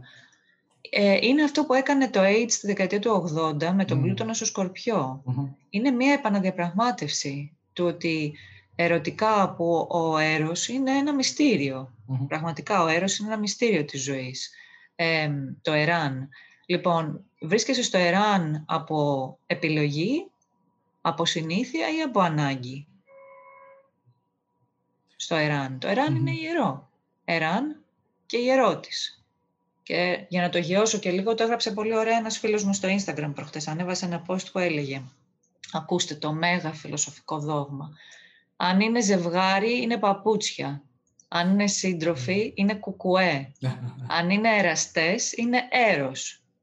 Λοιπόν, τι ποιότητα έχει το εράν σου; Είχε μια ψυχαναγκαστική ποιότητα ο έρος τα τελευταία χρόνια και αυτό εδράζεται κυρίως στην ανθρώπινη μοναξιά, η οποία γίνεται μετά ε, ψυχαναγκαστική και εφορμάται από την εξάρτηση. Ναι. Αυτό τώρα είναι σε πολύ μεγάλη επαναδιαπραγμάτευση το θέμα. Ναι, ναι, ναι. Και μου αρέσει που το τονίζεις. Μου τονίζεις αυτή ακριβώς τη διάσταση τώρα, γιατί την αποκαλύπτει και ο χάρτης αυτός που συζητάμε τώρα της αναδρόμησης του χρόνου, καθώς η σελήνη είναι στο ζυγό και μάλιστα στην απόλυτη πτώση του ήλιου, εδώ, σε τρίγωνο με την Αφροδίτη. Υπάρχει πολλή αέρας και ένα μεγάλο τρίγωνο δηλαδή στον αέρα. Ναι, Άρα, πολλή ναι. αέρας που χρειάζεται ειδικά να πνεύσεις τις σχέσεις Βέβαια. Και, του ζυγού που έχει μέτρο. Ο ζυγός έχει μέτρο. Ναι. Ναι. Μέτρον άριστον. Και επίσης, αν θυμάμαι καλά, θα το δούμε τώρα στους επόμενους χάρτες, ειδικά της έκλειψης που θα mm κλείσουμε κιόλας με αυτή. Έχω την αίσθηση ότι βλέπω τον Άρη να τοποθετείται σιγά σιγά απέναντι από το Πλούτονα. Έτσι, ναι. Άρα πάμε να τη δούμε και την Πάμε να τη δούμε. Δηλαδή... Σιγά σιγά κορυφώνεται εδώ η αντίθεση ναι, του Άρη με τον ναι. Πλούτονα και μαζί... Το σεξ είναι ένα πρωτογενές ένστικτο της ναι. ζωής και συνδέεται με τον έρωτα, αλλά υπό ποιο το εξαρτητικό ή το απελευθερωτικό; Μπορεί να υπάρχει έρωτας όταν ο άνθρωπος είναι εξαρτημένος στην παρουσία ενός άλλου ανθρώπου για τους χύψη λόγους ή η απαραίτητη προϋπόθεση για τον έρωτα είναι η ελευθερία. Και ο έρωτας, σε ποιο το βωμό είναι πλατήσκαλο ο έρωτας; Ο έρος είναι πλατήσκαλος στο βωμό του μεγάλου μυστηρίου της αγάπης. Mm-hmm. Αλλιώς, άστον, ξέχνα τον, δεν έχει κανένα νόημα. Φτάνεις εκεί και φτάνεις σε ένα πλατό αν δεν έχεις να προχωρήσεις παραπάνω. Πάντως, τι ωραία που το έχουμε πάει προς τα εκεί, γιατί και ο χάρτης της έκλειψης τονίζει πολύ την Αφροδίτη. Έτσι. Καλά είναι και η αντίθεση Ερυπλούτων, αλλά είναι γωνιακή, έτσι, είναι πάνω στο μεσουράνημα. Ναι, πάνω στο μεσουράνημα, ναι. Και σε ιδιαίτερη μοίρα του ζωδιακού, γιατί ε, είναι στον Bellatrix πάνω, τον ε, τονίσαν και προηγουμένως, που, ήταν ο, ο Ερμής στο Bellatrix. Τώρα βρίσκεται η Αφροδίτη, η Αφροδίτη. στον ναι, ναι. Bellatrix, που θεωρείται το, ο αστέρας Αμαζόνα. Ε, είναι η, στον, ε, στον αστερισμό του Ορίωνα, έτσι, η, το, το, αριστερό, ναι, το αριστερό χέρι του, του Ορίωνα, κάτω από την Μασχάλη ουσιαστικά εκεί βρίσκεται, το, το πρωτοταμένο χέρι του Ορίωνα, ναι. ε, που είναι πιο εκτεθειμένο. Πάνω σε μεσημβρινό λοιπόν, καρδιάς. Ναι, είδες. Και ενώ είναι πιο, και ενώ υπόσχεται επιτυχία, αυτός εδώ ο χάρτης, ε, άρα υπόσχεται επιτυχία σε θέματα Αφροδίτη, σε θέματα έρωτα που περιγράφουμε, σε θέματα σχέσεων, σε θέματα συνεργασιών, την υπόσχεται αυτή την επιτυχία μέσα από την αντιμετώπιση της σκιάς μέσα από την αντιμετώπιση του σκότους, μέσα από την ανάγκη μας να εκτεθούμε σε δύσκολες συνθήκες, ακόμα και σε πολεμοχαρείς καταστάσεις. Ναι. Άρα βγάζει μια πολεμικότητα, αυτός εδώ ο χάρτης και, και ο Άρης Πλούτονας, σίγουρα. Και ο, η, η, έκλειψη που γίνεται αυτή τονίζει, είναι πολύ σημαντική για την Ελλάδα, γιατί γίνεται πάνω στον άξονα οροσκόπου κατερχομένου της Ελλάδας. Έχει ναι. οροσκόπο στους διδήμους ε, η Ελλάδα. Την ίδια περίοδο θα ζούμε, για όσους ξέρουν τέλος πάντων, και την, η σελήνη της Ελλάδας από πρόοδο επιστρέφει στη γενέθλια θέση της. Είναι μια πολύ κέρια στιγμή για την Ελλάδα και καλείται να επαναδιαπραγματευτεί τις σχέσεις της με στενούς συμμάχους και εχθρούς. Ναι, ήδη ξεκάθαρο. το θέμα με την Τουρκία έχει ήδη τεθεί. Ναι, ναι, ναι, ε. ξεκάθαρο από το χάρτη αυτό. Μπράβο. Όπως, ναι. Ναι, ναι, πες, πες. Ε, να πούμε απλά για τον κόσμο, επειδή είναι έκλειψη και είναι σημαντικό, ότι στις τεταγμένες του χάρτη ο ήλιος βρίσκεται τη μέρα της έκλειψης 26 Μαΐου του 2021 στην πέμπτη μοίρα Ε, είναι πανσέλινος, γιατί έχουμε την διάμετρο του ήλιου με τη σελήνη. Η σελήνη βρίσκεται στην πέμπτη μοίρα του τοξότη, κοντά στον νότιο δεσμό, εκεί δηλαδή που τα πράγματα τελειώνουν και πρέπει να τελειώσουν. Ναι, ναι. Ο ήλιος εξελικτικά κοντά στο βόρειο, Δηλαδή, αυτή την περίοδο στη ζωή μας και με αυτή την έκλειψη, σε όποιο κομμάτι του οροσκοπίου έχουμε το αρχέτυπο των διδήμων, είναι εκεί προς το οποίο πρέπει να πορευθούμε και θα υπάρξει η εξελικτική ευκαιρία, η δυνατότητα να εξελιχθούμε, να πάρουμε νέους δρόμους, να αναπτυχθούμε. Ενώ στο κομμάτι του οροσκοπίου που βρίσκεται ε, ο τοξότης, είναι το κομμάτι της ζωής μας στο οποίο θα βλέπουμε πράγματα, καταστάσεις από το παρελθόν κυρίως να ολοκληρώνονται και να περατούνται. Ε, και για τους ανθρώπους οι οποίοι έχουν προσωπικούς πλανήτες περισσότερο, κυρίως προσωπικούς πλανήτες, στα σημεία αυτά. Ε, σίγουρα είναι ε, δηλαδή στα πέντε, στον άξονα 5 διδήμων ε, το ψώτη, σίγουρα θα είναι μια στιγμή ορόσημο στη ζωή σας η φετινή έκλειψη και η φετινή χρονιά. Όπως και σε δευτερεύον ε, επίπεδο, ο πλανήτες στα μεταβλητά ζώδια, δηλαδή πέντε ε, παρθένου και ηχθείων, σε αντίθεση ναι. τετράγωνο. Επηρεάζονται, φυσικά. Έχει πολύ ενδιαφέρον ο χάρτης, γιατί είναι λίγο ε, ε, είναι λίγο αντιστραμμένες οι, οι ποιότητες των ζωδίων με αυτές των οίκων. Διότι ο, ο ήλιος είναι στους διδήμους, αλλά στον ένατο. Στον ένατο, βέβαια. όχι στον τρίτο. Στο σπίτι η σελήνη του στον τοξότη, μπράβο. Η σελήνη στον τοξότη στον οίκο των διδήμων, τον παραδοσιακό. Έχει πολύ ενδιαφέρον αυτό, γιατί λίγο μπλέκονται οι ενέργειες και καλούμαστε προφανώς να αφήσουμε πίσω θέματα τοξότια, θέματα πίστης, ίσως θέματα ιδεολογικά, θέματα φιλοσοφικά, ε, θέματα ηθικής που μπορεί να μας... Προκατάληψης κυρίως. Και προκατάληψη. Προκατάληψη σε σχέση στα αυτά που λέμε στερεότυπα, ναι. κομμάτια και του ενεργειακού μας σώματος, τα οποία έχουν έτσι δημιουργήσει ρίζες μέσα στο, στο πεδίο μας. Ναι, και, θα έρθει αυτή η έκλειψη, ναι. ναι, και θα, τα, πραγματικά θα τα διαλύσει ναι, μέσα από τα ξύφη για να μας βοηθήσει να ανοίξουμε καινούριους ορίζοντες, αλλά όχι απαραίτητα πολύ μακρινούς. Γιατί είναι ήλιος στους διδήμους εδώ. Ανοίγουμε ορίζοντες με τον ήλιο στον ένατο, αλλά όχι πολύ μακρινούς απαραίτητα. Ε, ναι, μα άμα δεν μπορείς να δεις μπροστά σου, Βαγγέλη, άμα δεν μπορείς να δεις μπροστά σου, πώς θα κοιτάξεις πιο πέρα; Ναι. Ναι. Είναι, σαν, ε, αυτή, είναι πολύ σαν να συνδέεται και με το κέντρο αυτό το έκτο στο μέτωπο. Είναι σαν μια έκκληση που θα έρθει να διαλύσει τις θυμαπάτες μας. Ναι έχει να κάνει πολύ με άφεση, αυτό που το πες, προκαταλήψεων στο παρελθόν. Καλό να τις αφήσουμε πίσω και να εξετάσουμε τι είναι αυτό στο οποίο πιστεύουμε και για ποιο λόγο. Γιατί οι δίδυμοι απαιτούν τη συλλογή πληροφοριών για να στηριχτεί η οποιαδήποτε θεωρία του τοξότη. Με τη λογική, βέβαια. Με τη λογική ναι. ένα και ένα κάνουν δύο. Ναι. Όχι με θεωρίες. Επίσης, ένα μεγάλο ερώτημα που θέτει για μένα αυτή η έκλειψη, γι' αυτό και επιλέξαμε και μαζί τον τίτλο το «Κβο Η πορεία προς την αλήθεια μπορεί να εμπεριέχει απλότητα, την απλότητα των διδήμων που είναι απλή σαν τα παιδιά, στην φωτεινή τους εκδοχή, ε, και παιχνιδιάριδες σαν τα παιδιά ή η αλήθεια πρέπει πάντα να είναι κάτι πολύ πολύπλοκο και ε, να ακούγεται και να εκφράζεται από τις ε, ιεραρχίες που έχουν μόνο αυτές το δικαίωμα να εκφράζουν την αλήθεια και με έναν τρόπο που τους περισσότερες φορές το ξώτης.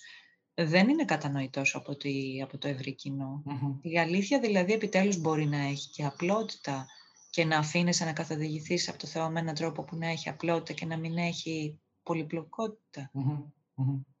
Πολύ ωραίο αυτό. Είναι πολύ ωραία επισήμανση. Ναι. Γιατί οι δίδυμοι μπορούν να, να μιλήσουν πιο απλά και κατανοητά, ώστε να γίνουν αντιληπτοί. Ναι, και με, οι δίδυμοι επίσης έχουν ε, πλάτος σαν αρχέτυπο. Γι' αυτό και πολλές φορές τους κατηγορούμε ότι είναι επιφανειακοί. Ναι. Ισχύει. Ναι. Η ενέργεια των διδήμων Έχει πλάτος, έχει φάρδος. Η ενέργεια του ξωτή έχει βάθος, έχει ανύψωση.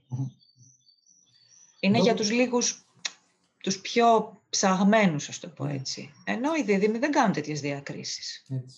Έτσι και Μήπως και εμείς πρέπει να σταματήσουμε να ψάχνουμε την αλήθεια και την ανώτερη γνώση απαραίτητα σε συγκεκριμένα σχήματα, αλλά να μπορέσουμε να σπάσουμε τα σχήματα και να αφήσουμε την αλήθεια να βρίσκεται και να έρχεται να μας συναντάει από όπου θέλει εκείνη. Δηλαδή την αλήθεια μπορεί να την ακούσεις τελικά και γι' αυτό και για μένα ήταν πολύ μεγάλο μάθημα και εξακολουθεί να είναι στη ζωή μου, γιατί ένιωθα ασφάλεια να ακούω την αλήθεια μόνο μέσα από συγκεκριμένα δόγματα και μάλιστα τα οποία ήταν πολύ βαρύγδουπα και μπορεί να είχαν και πνευματική παράδοση για να μπορέσω να εμπιστευτώ.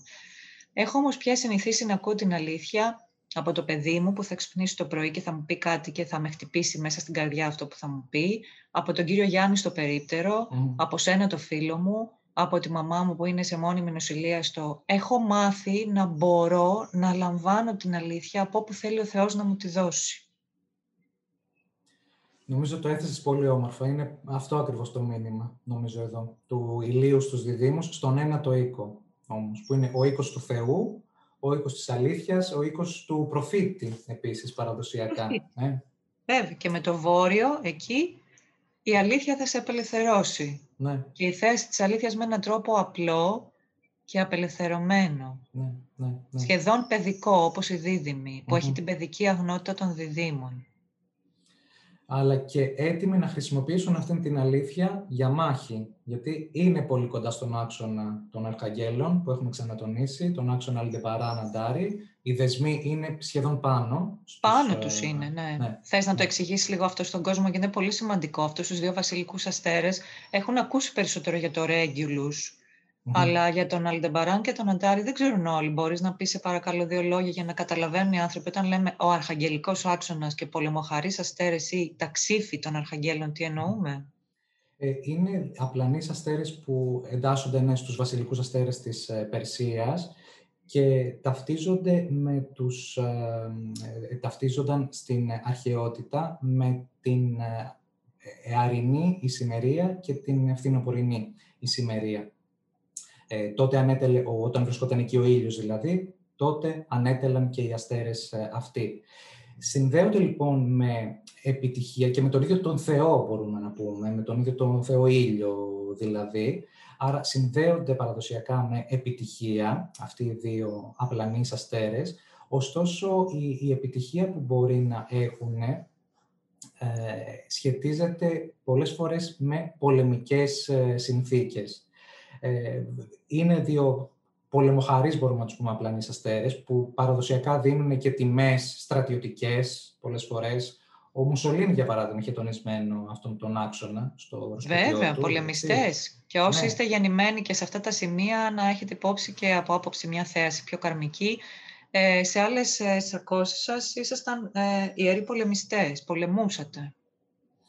Ε, και επειδή ακριβώς συνδέονται με τον ε, ήλιο πάρα πολύ, όλοι οι βασιλικοί αστέρες συνδέονται πολύ, αλλά ειδικά αυτοί που έχουν να κάνουν με την Ανατολή και τη Δύση, με την, θέλω να πω, την Εαρινή Σημερία και τη Φθινοπορεινή Σημερία, ε, έχουν να κάνουν με τα αρχαγγελικά ξύφη, δηλαδή τους, τους μεγάλους υπερασπιστές ε, του, του θεϊκού βασιλείου, να το πούμε έτσι. Και της Άρα θεϊκής εδώ, δικαιοσύνης. Μπράβο, ναι. Άρα εδώ ο Αρχάγγελος Μιχαήλ και Γαβρίλ σίγουρα είναι, ε, εκπροσωπούνται πάρα πολύ από αυτόν εδώ τον, τον άξονα, αν το δούμε από χριστιανική άποψη δηλαδή.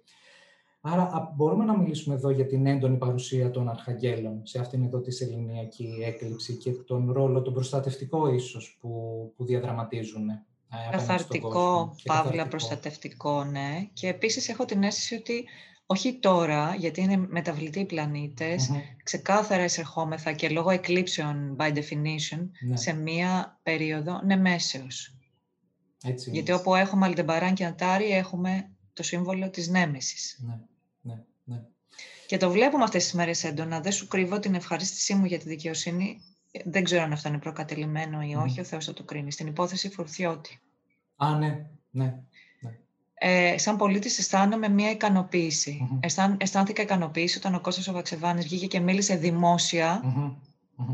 ε, με ακαιρεότητα, πέρα από πολιτικές πεπιθήσεις ναι, για το ναι. τι συνέβαινε, γιατί πέρα από πολιτικές πεπιθήσεις και το δημοσιογραφικό του επάγγελμα, ο Κώστας ο Βαξεβάνης είναι και πατέρας ενός μικρού παιδιού. Έχει και άλλα παιδιά, αλλά έχει και ένα πιο μικρό Λοιπόν, χαίρομαι που βγήκε και μίλησε. Και επίσης χαίρομαι που η δικαιοσύνη έχει βάλει και κοιτάζει εξονυχιστικά την υπόθεση Φουρτιώτη. Δεν θα πω περισσότερα πράγματα, παρά μόνο ότι χαίρομαι σαν Έλληνα, Ελληνίδα πολίτης, που αυτό το πράγμα μπαίνει σε μια λογική διευθέτηση. Έτσι, έτσι το, την ίδια χαρά τη συμμερίζομαι κι εγώ. Ναι. Άξονας ναι. ύβρεος, mm-hmm. νεμέσεω. Ναι, ναι, ναι. Η υπόθεση αυτή. Ναι. Ε, άρα έχουμε και ο ρόλος ε, είναι πολύ ωραίο που τονίσει και αυτό, γιατί και ο ρόλος των μέσων μαζικής ενημέρωσης είναι σημαντικός σε αυτήν εδώ την ελληνική έκλειψη, λόγω των, του άξονα δηλαδή και λόγω του τόσου των διδήμων που είναι πολύ τονισμένοι. Άρα έχουν να παίξουν ένα σημαντικό ρόλο σε αυτήν εδώ την έκλειψη και επιστρέφοντας στην Ελλάδα, νομίζω ότι έχουμε να δούμε εξελίξεις με την Τουρκία, πιστεύω εγώ, πολύ κοντά σε αυτήν εδώ την περίοδο των εκλήψεων, αν όχι κοντά στη ελληνική έκλειψη, ίσως μέσα στον Ιούνιο, το οποίο μπορεί να συνδυαστεί ακόμα και με εκλογές. Ε, είναι, το είχα ήδη πει και από τις ε, προβλέψεις που είχαν κάνει το Γενάρη στην Ομοσπονδία ζωή, ετήσιες. ότι μπράβο στις ετήσιες, ότι μέχρι το Σεπτέμβριο, Οκτώβριο το αργότερο θα έχουμε δει εκλογές ε, στην, ε, στην Ελλάδα. Αν, αν δεν είναι εκλογές, θα είναι σίγουρα μια πολύ σημαντική αναδιάταξη στην κυβέρνηση, αλλά περισσότερο για εκλογές θα το έβλεπα. Ε, και ίσως με αφορμή το τι μπορεί να γίνει και με την, ε, με την Τουρκία, με τη γείτονα χώρα. Να θυμίσουμε στον κόσμο και θα τα πούμε φυσικά και αναλυτικά τον Ιούνιο για να μην κουράζουμε με πολλή πληροφορία ναι, ότι ναι. έχουμε το δεύτερο σχηματισμό του τετραγώνου χρόνου ουρανού τον Ιούνιο ε, με τις εκλήψεις του Ιουνίου. Ε, βέβαια. Ναι. Ναι. Είναι και, και αυτό δηλαδή μια. και ανάδρομο ερμή, και επειδή ο ανάδρομος ερμής έχει ανάδρομο ερμή η Ελλάδα, στασιμό ανάδρομο, και έτσι ανταποκρίνεται πολύ στις αναδρομές του ερμή. Ε, ναι. Και φτάνουμε δηλαδή στο τέλος του μήνα στην αναδρομή του, του Ερμή και νομίζω ότι είναι, αν δεν είναι αυτή η περίοδος που ξεκινάει η προεκλογική εκστρατεία, θα είναι σίγουρα η επόμενη αναδρομή του Ερμή που γίνεται στα τέλη του Σεπτεμβρίου μέσα στον Οκτώβριο. Ο Ερμής δεν είναι και κυβερνήτης χάρτη για τη χώρα μας; Ε, βέβαια. βέβαια. Λόγω η Ελλάδα στο χάρτη ε, του, του Φεβρουαρίου που συζητάμε, που κοιτάζουμε εμείς, όχι το μεταπολιτευτικό χάρτη που είναι Λέων. Ναι, ναι, το 1830 λέμε. Ναι, της ανεξαρτησίας, είναι υδροχός μου οροσκόπος στους διδήμους. Είναι πόσο ο Ερμής είναι κυβερνήτης του οροσκοπίου της χώρας. Ναι. Και ο Δίας, τώρα που μπήκε στους ηχθείς, είναι ακριβώς εκεί πάνω και από πρόοδο ο Ερμής της χώρας είναι στην τελευταία μοίρα του, του Λέοντα, ετοιμάζεται να μπει στην Παρθένο. Άρα Α, πάνω στο Ρέγγιλους. Πάνω στο Ρέγγιλους και είναι απέναντι από τη γενέθλια θέση του δηλαδή. Άρα Μάλιστα. υπάρχει μια κορύφωση και μια ολοκλήρωση από άποψη ακόμα και κυβερνητική μπορούμε να πούμε. Με το Δία και όλες εκεί πάνω, στον Ερμή, νομίζω ότι έρχεται σύντομα ανανέωση κυβερνητική. Δεν ναι. νομίζω ότι θα, θα, θα βγάλουμε τη χρονιά με την ίδια κυβέρνηση θα υπάρξει μια ανανέωση. Και να δούμε, μπορεί να, μπορεί να αλλάξει η πολιτική, ε, πολιτική κυβέρνηση, μπορεί να αλλάξει η κυβέρνηση, μπορεί να αλλάξει τη δομή της Δίας. Ε, Δεν ξέρω, μου φαίνεται ότι έχει, έχει εξαντλήσει τα περιθώρια αυτά, γιατί ξεκίνησε η χρονιά με, με όχι αναδιάταξη, με ούτε ανανέωση, ξεχνάω τη λέξη που χρησιμοποιώ, με ανασχηματισμό. Ανασχηματισμό, ναι, και επίσης και οι εκλογές οι τελευταίες δεν γίνανε με ανάδρομο ερμή, Βαγγέλη. Ε, ναι, ναι, ναι. Ναι, ανάδρομο ερμή, ναι. Ήταν πάνω, νομίζω, που αναδρομούσε. Αναδρομούσε, ναι. Στάσιμος ναι, προς ναι. ανάδρομος, ναι, ναι, ακριβώς. Άρα, λογικά, με αυτή την κυβέρνηση, κάθε φορά που θα έχουμε ανάδρομο ερμή, σίγουρα θα βιώνει ένα, αν μη τι άλλο, update. Ναι, ακριβώς. Γιατί αν έχεις ανάδρομο στο γενέθλιο, κάθε φορά που ανάδρομο, ερμή αναδρομή, εκεί υπάρχει μια έτσι. Έτσι. Αλλά αυτή εδώ η περίοδος, τώρα αυτές οι εκλήψεις που συμβαίνουν τώρα, ε, τυχαίνουν σε μια περίοδο που για το προοδευμένο οροσκόπιο της Ελλάδας είναι πολύ κομβική με την επιστροφή της Ελλήνης στη γενέθλια θέση της και τον Ερμή απέναντι ακριβώς από τον προοδευμένο από την ε, γενέθλια Από το γενέθλιο, ναι. Είναι, είναι στιγμή κορύφωσης και ολοκλήρωσης από πολλές απόψεις για την, ε, για την Ελλάδα. Περνάμε σε μια νέα εποχή, δηλαδή γενικότερα, ναι. σαν, σαν χώρα. Και θέλει μια προσοχή, το είχα τονίσει και τότε και στις αιτήσει προβλέψεις και με αφορμή το περιστατικό της Κύπρου το 74-75, γιατί ζούμε παρόμοιες καταστάσεις. δεν ξέρω αν κάτι συμβεί πάλι με την Κύπρο ή παρόμοια πράγματα ζήσουμε εμείς στην Ελλάδα, τότε υπήρξε εισβολή στην Κύπρο. Δεν ξέρω αν θα μπορούσαμε να, να φανταστούμε εδώ εισβολή ακριβώς στην Ελλάδα, αλλά ε, ήδη έχει γίνει κουβέντα για αποστρατικοποίηση των νησιών και ουδετεροποίηση των νησιών του Αιγαίου. Ναι. Νομίζω ότι αυτό είναι στο τραπέζι και αυτό έχουμε να δούμε σύντομα. Έτσι. Ε, που μας θυμίζει δηλαδή το, το καιρό της Κύπρου, όπου υπήρξε Για εισβολή. Να είμαστε καλά να τα δούμε αυτά όλα, πώς θα εξελιχθούν. Για τους ανθρώπους οι οποίοι είναι γεννημένοι 29-30 Μαΐου 1 Ιουνίου, ε, η γενεθλιακή τους ε, χρονιά φέτος θα είναι χρωματισμένη από την αναδρομή του Ερμή. Θα είναι μια χρονιά που θα έχουν τη δυνατότητα να αναθεωρήσουν και να κοιτάξουν τη ζωή τους και τα όνειρά τους και τις επιδιώξεις τους υπό ένα άλλο πρίσμα. Θα είναι μια χρονιά μεταμορφωτική και αναθεωρητική. Ναι, και σίγουρα σε επίπεδο, γιατί έχει μόλις προηγηθεί σε ελληνική έκλειψη, 26, σε επίπεδο οικογενειακό, ιδιωτικό, ε, σε επίπεδο ε, συναισθηματικό, σίγουρα, και σε επίπεδο σχέσεων με σημαντικές γυναίκες ειδικά στη ζωή τους, όπως μπορεί να είναι η μητέρα, όπως μπορεί να είναι η σύντροφος ή η σύζυγος. Ναι. Βαγγέλη, αλλά κάνε τώρα μία προσωπική πρόβλεψη. Είδες, άμα έχετε φίλο το Βαγγέλη το Πετρίτσι, έχετε και τα τυχερά σας. Έλα τώρα για να μην Τι το... πρόβλεψη θέλεις; Λοιπόν, θέλω να μου κάνεις μία πρόβλεψη. Εγώ εκεί που αναδρομεί ο Ερμής, έχω το Δία μου. Χάνω, κερδίζω. Πώς με βλέπεις; Αναδρομή ακριβώς εκεί που βρίσκεται ο Δίας μου. Εσύ, αν μη τι άλλο, πραγματικά έχεις εδώ να αναθεωρήσεις θεωρίες, απόψεις, προκαταλήψεις και δεν ξέρω εγώ τι άλλο. Ναι, τον το Ερμή βλέπω πάνω και στο εγώ. Δία. Ναι. Ε, με, τα, με τα οχήματα τι κάνεις, με τα οχήματα μετακίνησης, μήπως θέλεις να αλλάξεις κάτι, να το ανανεώσεις; Μπα, δεν νομίζω. Ε, με, τα, με τα πρακτικά οχήματα μια χαρά Μμμ. είμαι. Οδηγώ Μμμ. πάντα, εγώ με ξέρετε εδώ στην περιοχή, δεν είμαι ούτε γκαζοφωνιά ούτε αργή. Οδηγώ ένα κόκκινο αυτοκίνητο. Δεν έχω οδηγήσει Α. ποτέ άλλο χρώμα αυτοκίνητο, πάντα κόκκινο. έχω την αίσθηση ότι εδώ πέρα θα κληθώ να α, αναθεωρήσω τα διανοητικά μου οχήματα, Βαγγέλη Πετρίτσι. Νομίζω Ναι, δεν το σίγουρα. αποφεύγω αυτό. Σίγουρα, ναι, ναι, ναι. Ε, κοίτα, θα έχεις και καινούργια πράγματα να μάθεις, νομίζω, μέσα από αυτήν την, ε, την αναδρομή του, του Ερμή. Ναι. Ναι. Για να απαλλαγείς από ιδέες και θεωρίες και απόψεις που δεν χρειάζεται να, να έχεις και δεν, αξι... δεν, δεν στηρίζονται κάπου. Δεν στηρίζονται Ναι, σε ναι. κάποια λογική βάση, Μμμ. ίσως. Ναι. Αμ, τι θε, ήθελες να μας προτείνεις από άποψη θεραπευτικών συμβουλών για αυτήν εδώ την ε, περίοδο και να κλείσουμε έτσι το podcast Βεβαίως, μας; ναι. Ε, Κοιτάξτε, λίγα πράγματα. Δεν θέλω να κουράσω τον κόσμο. Θα γράψω τις επόμενες ημέρες, διότι μου ήρθε μια πληροφορία αυτόν τον καιρό σε σχέση αυ- με αυτό που μόλις ανέφερες. Είναι εκπληκτικό. Τώρα έκανα και εγώ Μμμ. τη σύνδεση. Ανέφερες για τους ε, αστέρες των Αλντεμπαράν και τον ε, Αντάρι και τον Αρχαγγελικό άξονα. Και εγώ ένα βράδυ, γιατί ξέρετε και αυτή την, ε, την τρέλα μου, είχα ένα ψήθυρο μέσα στο αυτί μου, μία λέξη, η οποία με οδήγησε στο Εντερλέζι, τα αρχέτυπα του ηλίου και τη σύνδεση του Αγίου Γεωργίου με ένα μεγάλο Άγιο Μμμ. της Ανατολής, οι οποίοι στέκονται σε αυτό το αρχέτυπο της κάθαρσης, το αρχαγγελικό. Οπότε ε, αυτό που θα ήθελα να μοιραστώ με τον κόσμο, επειδή είμαστε ακόμα σε περίοδο εαρινή, που κυβερνάται από το ύπαρ και τη χολιδόχο κίστη, που έχει να κάνει με την ε, αγνότητα του ιδεαλισμού, ε, εύχομαι και ενθαρρύνω όλους μας, συμπεριλαμβανομένου- συμπεριλαμβανομένης και εμού της ιδείας, η κάθαρση που θα κληθούμε να κάνουμε ώστε να δρομολογηθούν τα νέα ξεκινήματα στη ζωή μας σε επίπεδο αντιληπτικό, σε επίπεδο γεγονότων, θα το δείξει αυτό η ζωή του κάθε ανθρώπου ανάλογα με το γενέθλιο χάρτη, να είναι μέσα από την παρατήρηση που έχουν οι δίδυμοι. Οι δίδυμοι δεν έχουν μυσαλλοδοξία, δεν έχουν δυσιδαιμονία, δεν έχουν την προκατάληψη που πολλές φορές έχει η σκιά του τοξότη και την αλα- αλαζονία της γνώσης Μμμ. που έχει ο τοξότης ως ειδήμων. Οι δίδυμοι δεν το παίζουν οι ειδικοί. Η- Το μεγάλο ατού τους θεωρώ ότι είναι η ο- οξία ουδέτερη παρατήρηση. Ναι. Σου λέει τα πράγματα ως έχουν. Μμμ. Η αλήθεια ως έχει. Η αλήθεια δεν είναι ούτε καλή ούτε κακή. Μμμ. Είναι απλά η αλήθεια.